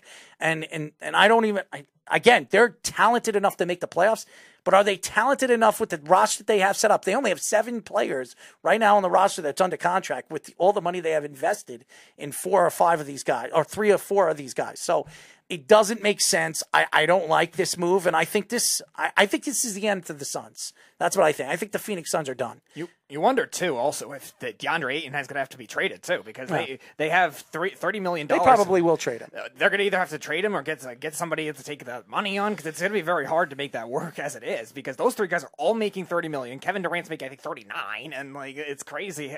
They have to load up the rest of the roster. I mean, people were worried about the Suns' depth as it was after the Durant trade itself, and now they've lost pretty much everybody. Like they have, I think Landry Shamet's left and Cameron Payne, and that's pretty much it. They're I think they're core. done. I, I think this roster is done. I, I know the talent won't say that, but you're going to hear in the next two years that Devin Booker wants out. He, he's not going to want to stay there. Uh, he took the contract because, obviously, the bird rights and the money that he got up front. I, I don't believe Devin Booker is going to want to stay there. DeAndre Ayton is not the player they thought he was going to be as the number one pick the, a couple of years ago, where everybody thought this guy was going to be star in the league, coming back from, coming from Arizona. And then you, you kind of look at this team, like, obviously – Uh, a guy like Kevin Durant. Is Kevin Durant really going to want to stay there when he looks at this roster right now and says, okay, this this roster, they have two fairly young guys that are, I, one that's a superstar, the other one is, eh, he's okay, and and Chris Paul's on his way out, and and like like Jeff just said, He he was put on waivers. Yeah. So what does that he'll be added quickly, too, because there's a lot of teams that could use him. So what does that tell you about Chris Paul? Chris Paul could be gone tomorrow, you know, so I I think this is the end of the Phoenix Suns. I, I really do. Frank Vogel was a horrible hire. They should have brought in. I think Budin. He's a good hire. Oh, I, I know you do, but uh, Budin, I think I, I would have made a move for Budenholzer. I think that would have made more sense. You bring in a coach that understands the game of defense than a guy that really, everybody says Frank Vogel's, you know, when he went to the Lakers, he, they, they said that he helped the offense grow when he was a defensive-minded coach. When he went to Indianapolis, he was a defensive-minded coach that needed to work on his offensive, you know, background. So I, I don't know what Frank Vogel is. I don't, I don't like the hire. Jeff likes the hire. I don't like the hire. I think this team is done. So that's my opinion uh, from that. I think this team is in a shambles, and I think half of these players are going to be out within the next couple of years. Uh, no, John, we are not talking about the Jets. We are talking about Frank Vogel and the Phoenix Suns. Uh, Jacob deGrom. Yeah but, yeah, but most of those guys might not be out, though, because if they're saving themselves thirty million dollars a year, no, I, getting rid of Chris Paul, like, they'll have the money for other stuff. I, I understand that, but I, I think when you look at the value of this team and where this team went in the playoffs, they're not they're not amongst the league, you know, the Western Conference, you know, contenders. They're really not. And they lose Chris Paul, and you saw not bringing up the ball and, and really, you know, manipulating the game in, in, in the Western Conference, especially in a series that they had no chance, Denver. Denver absolutely outplayed them because they didn't have anybody that can guard Murray. And and I, they still don't have a guy that could guard Murray. So I, I don't know how they're going to compete next year in a full season. Kevin Durant hasn't stayed healthy. We all know that. Devin Booker, he's played well, and we all know how talented he is. But we've heard his backlash of this team and this organization. And before he, he signed that extension of the contract, he there were a lot. But get rid of Chris Paul, they'll have the money to go. All, all right, they get rid of Chris Paul. Oh, uh, who's available as a point guard in the offseason? Spencer Dinwiddie? Is he, I don't even think he's. Yeah, but, I don't even think he, yeah, he's available. Even, but that's that's not even how. That's not the only way you can acquire people. They can make trades. They can okay. Do things. Who do they have to trade? They have seven guys on their roster. Who are they going to trade? DeAndre Ayton? They'll have money to go get some people. Dude, there's plenty of ways that they can. I understand what you're saying, Jeff, but they put them in. They put themselves in cap hell. Right. And to bring in players, there's not many. We've talked about the free agency market this year. It's not. It's not loaded. It really is. All point guards are old. But every, like, but every team that is a contender is in cap hell. That's I, I, why the I got it. Can't get enough pieces, I got it. Right? Because they, they, that's what everyone is doing, right? It's why the, it's hard for the Celtics to acquire anyone because they gave max contracts to people. It's hard for it's hard for the Suns, the the the Lakers, the the Clippers. When you give out max contracts, it's hard to acquire other people. That's just what it is. But it also means you're probably a contender. Because the, the, there isn't a team that Kevin Durant is going to be on that's not going to be a contender. You even thought a Kevin Durant eight seed team was a contender when they played the Celtics. Yeah, I did. Years ago. Yeah, yeah, I did. Right, right, I, and, right. And what was the main reason for your thinking? Because Kevin Durant was on the team, and Kevin Durant's a winner. He's a winner. But again, when when I when I looked at Kevin Durant that year, he was a little bit younger. He he was a little bit younger, and I thought that they could compete with a Boston Celtic team that was still, you know, a little wet behind the ears. All right, so that you know when you have a first-team N B A guy playing a second-team. Oh my God, you're still with this. You really are. You're still with this this second team, first team. I, I don't care. Okay, the the fact is The fact is, is I, I think Phoenix is not going to be the same team. I don't like the hire with Frank Vogel, and I question where they're going to go in the offseason, even if Chris Paul goes elsewhere. I, I don't see it. I, I really don't. And I expect that they will probably trade DeAndre Ayton. I absolutely believe that that's what they're going to do. But what are they going to get back for DeAndre Ayton? That is the question. He's expensive, one. Two, is he worth a point guard or, in a, and I wouldn't even say elite point guard, a top ten point guard in this league that can help them get over the hump? I don't know if there is anybody well, maybe, that's going to be available. Like, but, but maybe it's like Moneyball. Maybe you yeah. don't need to, to replace some talent for talent. Maybe you replace them in the aggregate, mm. right? Maybe it, maybe he's worth, you know, two or three or four middling players that can just play some defense and, you know, like, things like that, mm-hmm. right? Like, so maybe that's what can happen. So, because here's the other thing: if you trade them, the money needs to match. A hundred percent, Jeff. We know. Right. Mm-hmm. Yeah. So that's going to be a factor as well. I think they're. I think the factors don't benefit them; it actually hurts them. So I. I, I don't. I, I think there's going to be a lot that we're going to look at. Frank Vogel's going to ru- ruin this team. I, I, he gets fired in two years. Mark my words. He's not going to last two years. He's going to be great. Anything that you like okay. or don't like, I'm going to like. No, okay. John says, uh, Huck, James Harden, Kyrie Irving, uh, Fred VanVleet, C P three, D. Russell, Westbrook, Gabe Vincent, Trey Jones. VanVleet is the most prized point guard this offseason. Oh, and Pat Beverly, too. VanVleet. Okay. We're talking about VanVleet. Wonderful. He's a good player, but uh, good, good. He is going to be requesting at least thirty-five million dollars because Jalen Brunson, the, the numbers that he put up last year, and how uh, how fun he was watching, and he's honestly a better player than VanVleet. So, and, and VanVleet, being that he is a free agent and there's not many point guards that are available, he is going to get an extensive amount of money because of it. So, John, Derrick Rose and John Wall barely played last year. They're not going to do anything. Uh, Derrick Rose, Derrick Rose is a be bench players and contributors. Yeah, absolutely. But he's I, I, a smart guy because he's thinking replace him in the aggregate. Right, That's well, what it's about. Derrick Rose is not going over there to Phoenix. I can tell you that. Uh, Jacob deGrom has a partial torn U C L and will have surgery on it, which will end his season. Rangers general manager Chris Young said he is not sure whether it will be Tommy John surgery or a different type yet, but it is going to be done either way. Young project projects that deGrom to be able to return sometime in the middle of two thousand twenty-four season. deGrom is Uh, is in his first year, five-year, one hundred eighty-five million dollars contract that he signed in the offseason. DeGrom had forty-five strikeouts and a two point six seven E R A in six starts with the Rangers this season. DeGrom had Tommy John sur- uh, surgery during his time in the minor leagues in two thousand twelve. DeGrom only had two total stints on the injured list uh, from two thousand fourteen and two thousand twenty with the Mets, making thirty or more starts in five seasons. DeGrom got hurt in July two thousand twenty-one and missed over a full season before returning to the Mets in August of last year. He made only fifteen starts in two thousand twenty-one, eleven starts in two thousand twenty-two, and six starts before getting hurt on April twenty-eighth against the Yankees.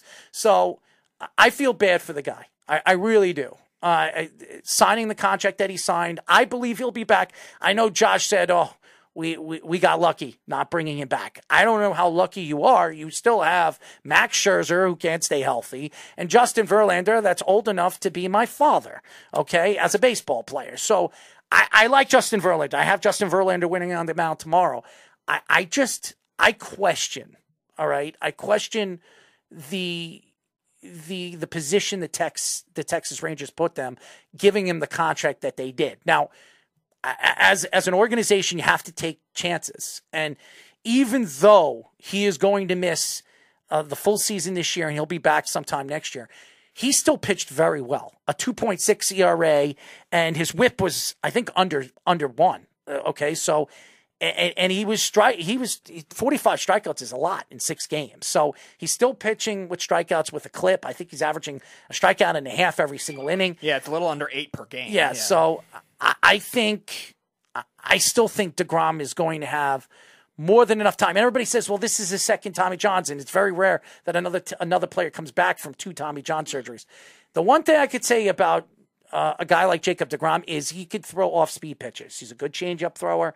He could throw a slider, and it doesn't have to be ninety miles per hour to be efficient and on, on point.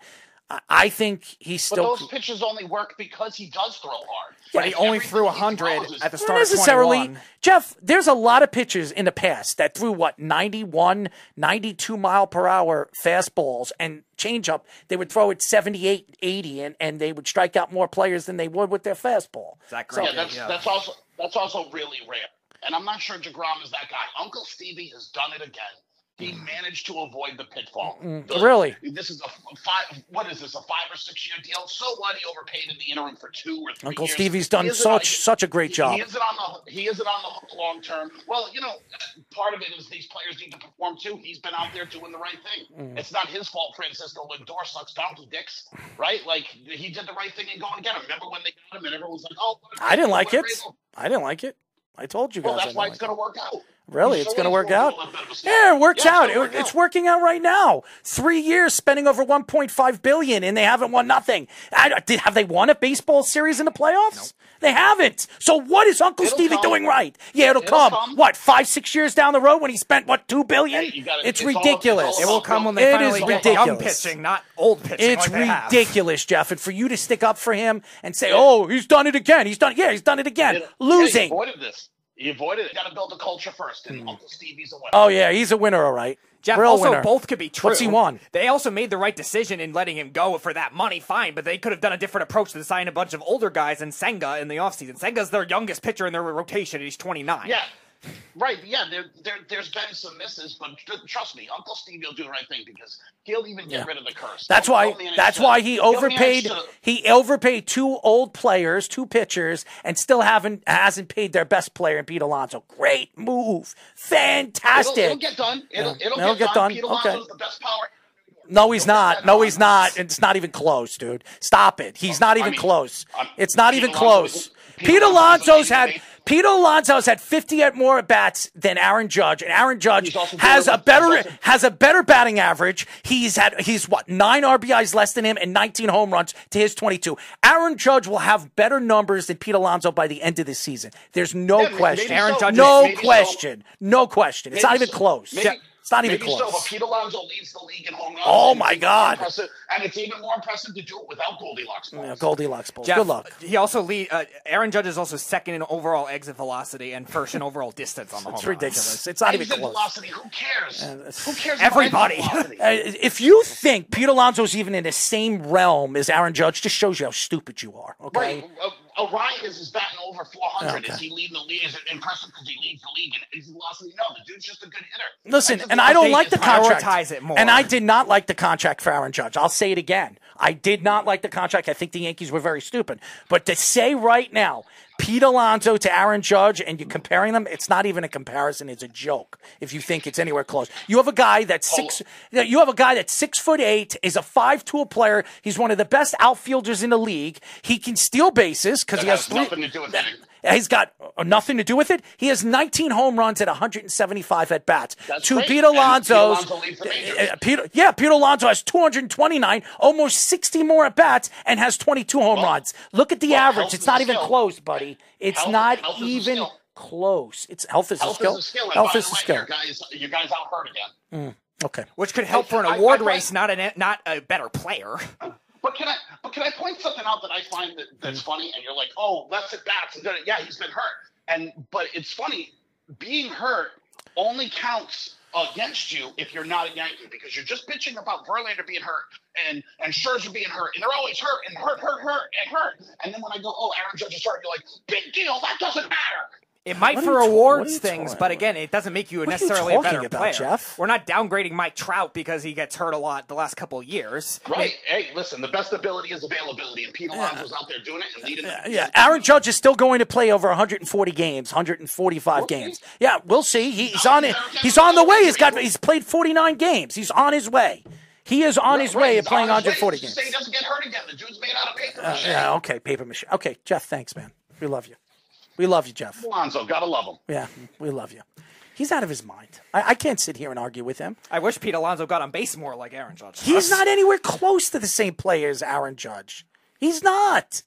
There, it's, there is no comparison with these two guys. There is none. Pete Alonso has good power. Yes, he's a great power hitter. But by the end of the season, if if Right now, Aaron Judge is averaging, what, every five at-bats he has a home run. Pete Alonso is every seven or eight. Right. Okay? It, it's not even close. It, it's not. Pete Alonso has nine R B Is more than Aaron Judge. By the end of the season, Aaron Judge will, if Aaron Judge plays even, I would say, ten less games than him, he's going to have more R B Is and more home runs. Mm. He is. And he averages a better average. By the end of the season, he's going to hit over three hundred. How many players at his size and his power hits over three hundred and still hits fifty home runs and still has over one hundred R B Is? Uh, let's be honest. How many players have done it? Right. Okay? It's not easy. All right? So stop it. And stop comparing Pete Alonso to Aaron Judge. The best power hitter in New York. It's not even an argument. And by, by the way, the second best power hitter in, in New York is probably Giancarlo Stanton. Okay? If it, when healthy, Giancarlo is a better home, power hitter than Pete Alonso. Let's be honest. You're talking about an, a former M V P candidate. And even last year, missing as many games. What do you have, thirty-five home runs? Mm-hmm. thirty-four home and he's runs? He's another one that's very good with the exit velocity, too. Come on, man. Come, it's, it, it's ridiculous. Your best power hitter in New York. It's it's a joke. He's not. He's not. And here's another thing. I, I, I He's better than Anthony Rizzo. Yes. Pete Alonso is better than Anthony Rizzo. But if you look at Anthony Rizzo's numbers right now, and you could pick them up right now. Anthony Rizzo's numbers, and I... I right here with the Yankees. This year is his best season and has a lot to do with it. He's hit eleven home runs and two hundred eighteen at-bats. He has thirty-two R B Is, and he's batting two ninety. Okay? That's way better than Pete Alonso. And Pete Alonso has, what, eleven more home runs? Right. And only has, what, seventeen more R B Is than him? Mm-hmm. And it's not getting on base enough for a player with that much So power. Stop it. Stop it. You could argue that Anthony Rizzo and Pete Alonso are almost identical with their, maybe not fully with the power numbers, but the, what they have done strategically as an offensive defensive player.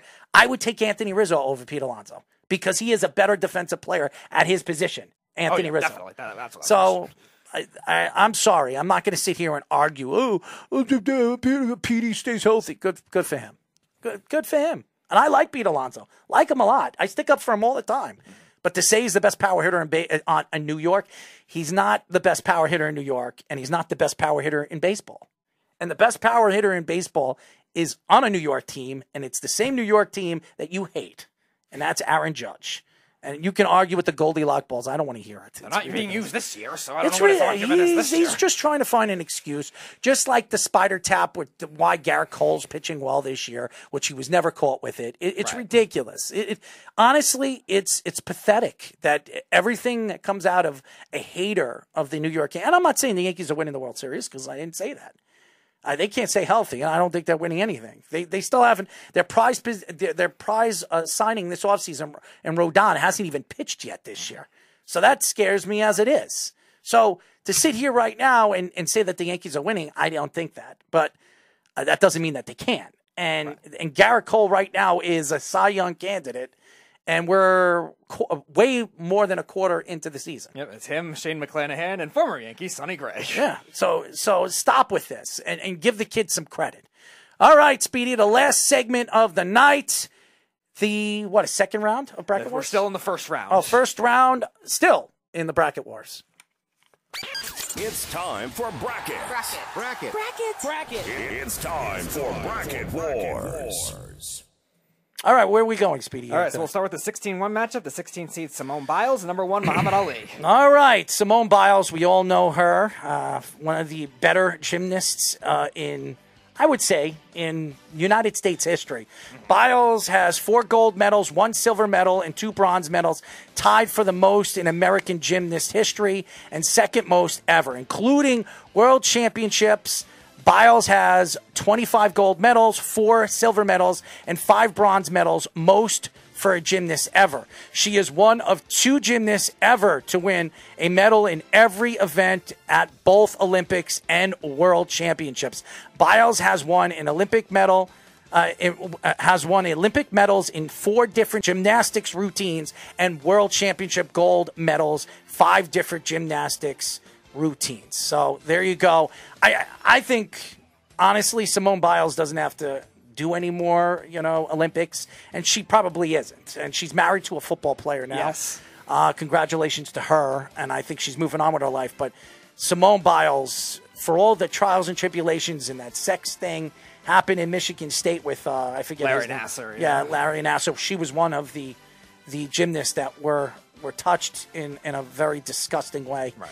Um, and, and I heard that Larry Nassar was interactive with Epstein. And that Epstein oh, that wouldn't surprise me. Epstein actually wrote him a letter before he was gone. So I don't know. It, it's disgusting. But Simone Biles, probably the best gymnast, American history, and probably of all time in, in, in the sport of gym, gymnastics. Right. Definitely the best American gymnast. It's tied for the most gold medals and most championships by like ten different gold medals. I think there's a Russian gymnast in the sixties or something that has nine gold medals, so she had the most of all time. But if, everyone will tell you that the, the, the stuff that Biles does now is like would be amateur. Like the stuff that if, if they did it with was best in the fifties would be amateur now. Like the uh, the techniques that she does is just incredible. And again, she has such longevity. Maybe she does one more at the Olympics, but definitely a couple more world championships. Muhammad Ali, arguably one of the greatest boxers of all time. I would argue that, by the way, but uh, a lot of people believe that he was.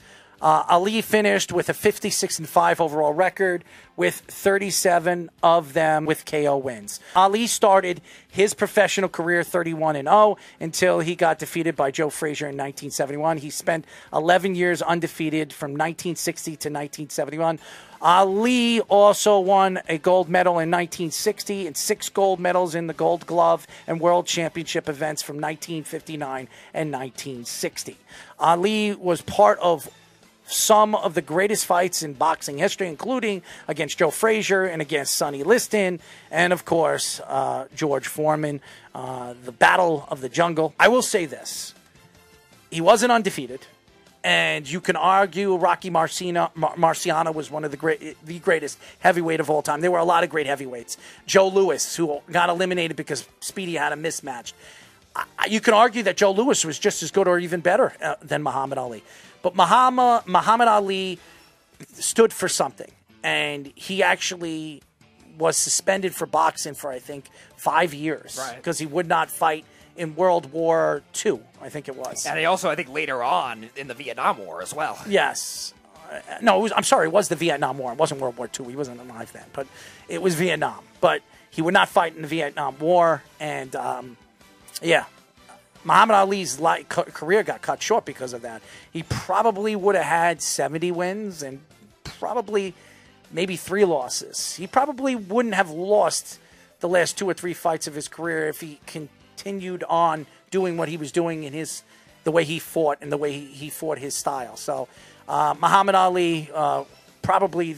The, one of the greatest or one of the top three greatest heavyweights of all time. Yeah, and like you said, an influential athlete. He fought in all different spots in the world, too. I think he fought even in Arabia, too, and uh, all the, the political controversy going on, too. And he fought, like a, like you said, a lot of good fighters and knocked them out. twenty-three of those wins were knockouts in that span, so mm. it was very impressive. Yeah, he was, you know, beast from the East. You want to say fly like a butterfly, sting like a bee. He, he was... He was a great showman. He really was. Probably the best, you can argue. Yeah. So um, I'm going with Muhammad Ali, yeah, as good as Biles was, and she was a fantastic gymnast. She's not anywhere close to the, the talent Muhammad Ali, and that's why you had a sixteen to one. Yeah. A sixteen to one, but she was That's a great, how great these athletes are. Yes. And now we have the number fourteen seed Anderson Silva versus the number three seed Jack Nicklaus. Uh, Anderson Silva. Silva was thirty-four and eleven overall as an M M A fighter. twenty-three of those wins were by K O. Silva also had five professional boxing matches too, and is three and two in those fights. He did that at the end of his career. Who cares? Silva holds the longest title reign in U F C history for two thousand four hundred fifty-seven consecutive days. Silva won sixteen consecutive U F C fights from two thousand six to two thousand thirteen, and he.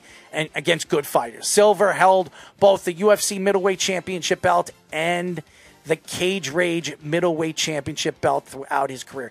He also dominated in Pride, and I think he was I, I think he was undefeated in Pride, probably the hardest fight organization worldwide for many, many years before they got closed down. That's where all the great fighters, that's where Nick Diaz was spotted, that's where a lot of the greats that moved on to the U F C and Bellator uh Vitor Belfort, you know, started in Pride, too. There were so many great fighters that came from Pride, and Anderson Silva could have could have been the best.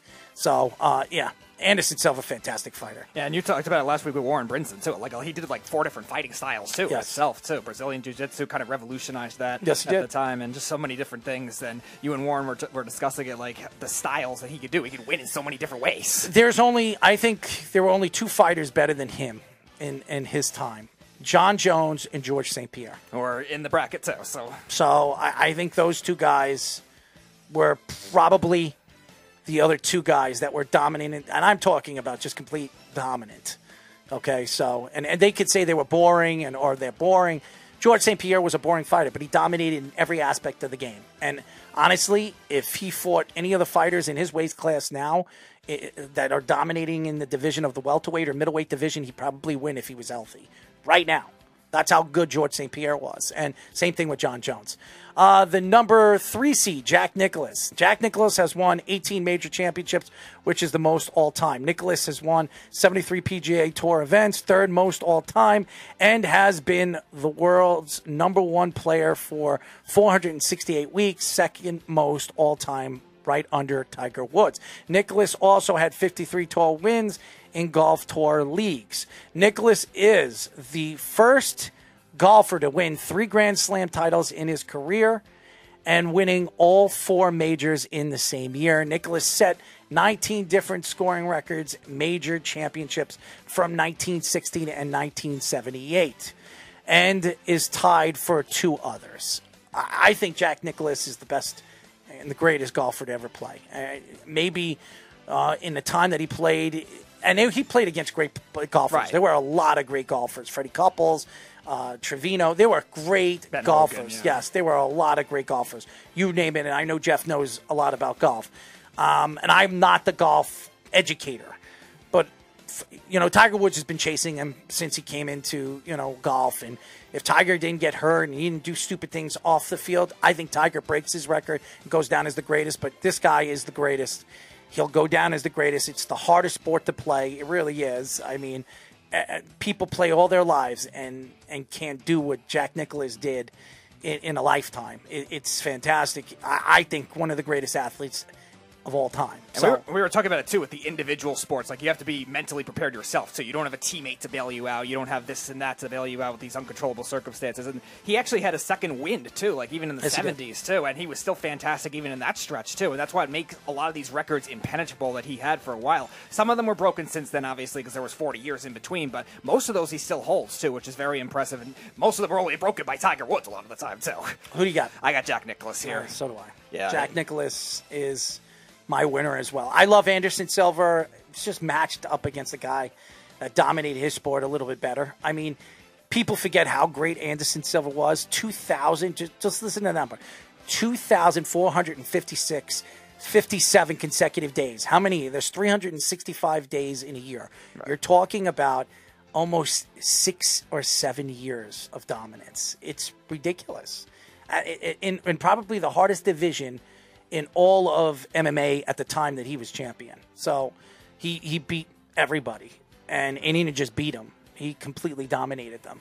So he got a little cocky at the end, and that's why, you know, he got caught with a punch by a Long Island native, and then he broke his leg by the same Long Island native. That was it. That was the end of Anderson Silva when that happened. So, uh, but Anderson Silva probably top three greatest M M A U F C fighters of all time. So. Mm-hmm. Yeah, so that was our bracket wars today. So we have Ali and Jack Nicklaus moving on. Uh, number three seed versus a number one. I think Jack Nicklaus should have been a number one seed to Muhammad Ali. I, I just, I think, okay. I just think Muhammad Ali is a little overrated. That's right. That's just my opinion. I know I'm a boxing fan. Okay, so I, there were a lot of great boxers and a lot of dominant boxers at the in their weight classes at the time that they. And I just Muhammad Ali. As much as he bought, he fought Joe Frazier and George Foreman and Sonny Liston. Sonny, a lot of people say Sonny Liston was paid to lose that fight. Okay? Really? Yes. Oh, wow. I, you've never heard that story? No, I didn't. Yeah, well, it's been a story that he was paid to lose that fight. Honestly, and this is the honest God truth, all right, as good as Muhammad Ali is, I don't even think he was a top five heavyweight of all time. Ooh. Okay, uh, that's my opinion. Oh, all right? I could spell second round upset then. So I'm just telling you the truth. I, I, I honestly, Joe Louis was a better fighter than Muhammad Ali. Mm. He fought longer. He he fought in more rounds, and he fought, he fought against some of the tyrants of boxing at the time where racism and yes, racism was going on when Muhammad Ali was champion, but right. there was a lot worse when Joe Louis was champion. So.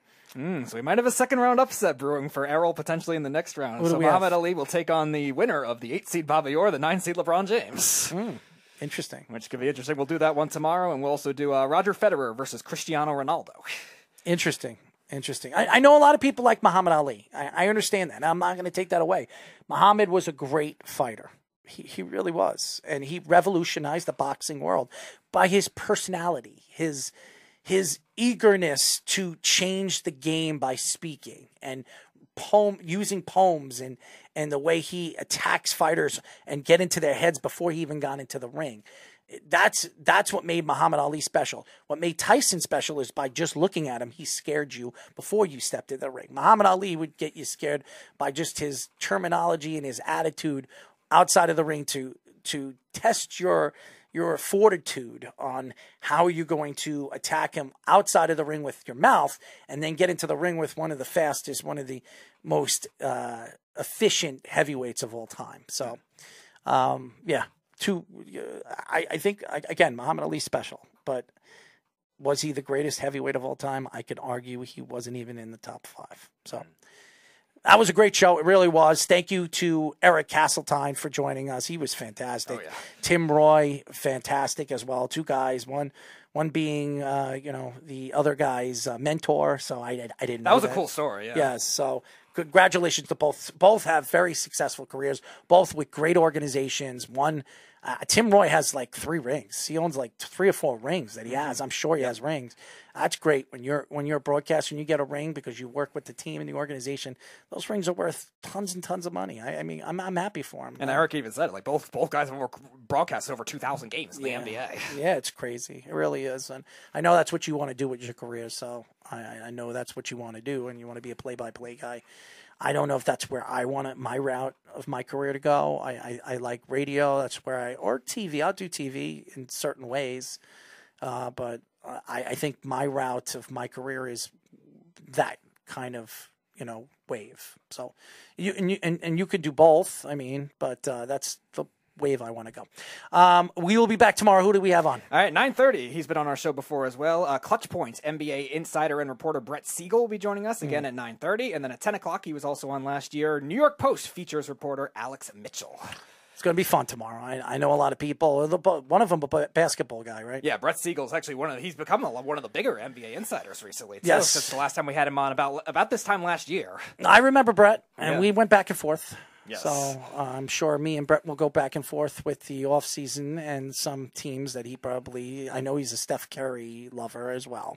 So I'm sure he has his own thoughts to Steph Curry and his career and how he's a top ten player of all time, which I still think Tim – I I love Tim, and Tim has his own – his own feelings to it. I do not believe Steph is top ten. I don't care what he's done. And if if you think, if anybody thinks he's changed the sport to be better because he brought the three-pointer and he's really pushed the three-pointer into the league, it's made the league worse. Uh, I'm just, I'm sorry. Watch. If you watch this, what are the chances of them going to the hole?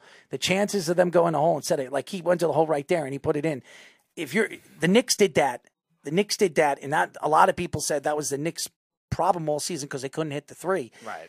But the Knicks didn't have to all season. And if they had one three-point shooter that could set up shop and, and, and, and they could set them up here and there, the Knicks probably the Knicks are probably here in the in the uh, the N B A, N B A finals. finals. Yeah. yeah. So I'm just saying. Knicks Nuggets would have been the Carmelo Anthony championship match. It would have been fun. I I, I think Carmelo, in honor of him retiring. Yeah. I mean, Carmelo would have been at both games. Yeah. And Carmelo would have loved it.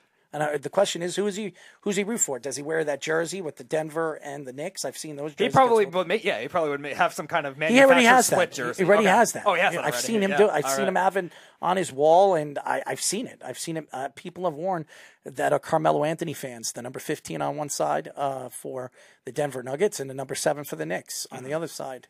So I've seen it. It was one. It, it was one fifty-seven. It was fifty, so it was. It's, it's an interesting jersey. Well, I didn't uh, want to score one fifty-seven in that series would be another question. Yeah, that's true too. Anyways, uh, it was a great show. Uh, we'll be back tomorrow at nine. Good night, everybody. It is the Worldwide Sports Radio Network.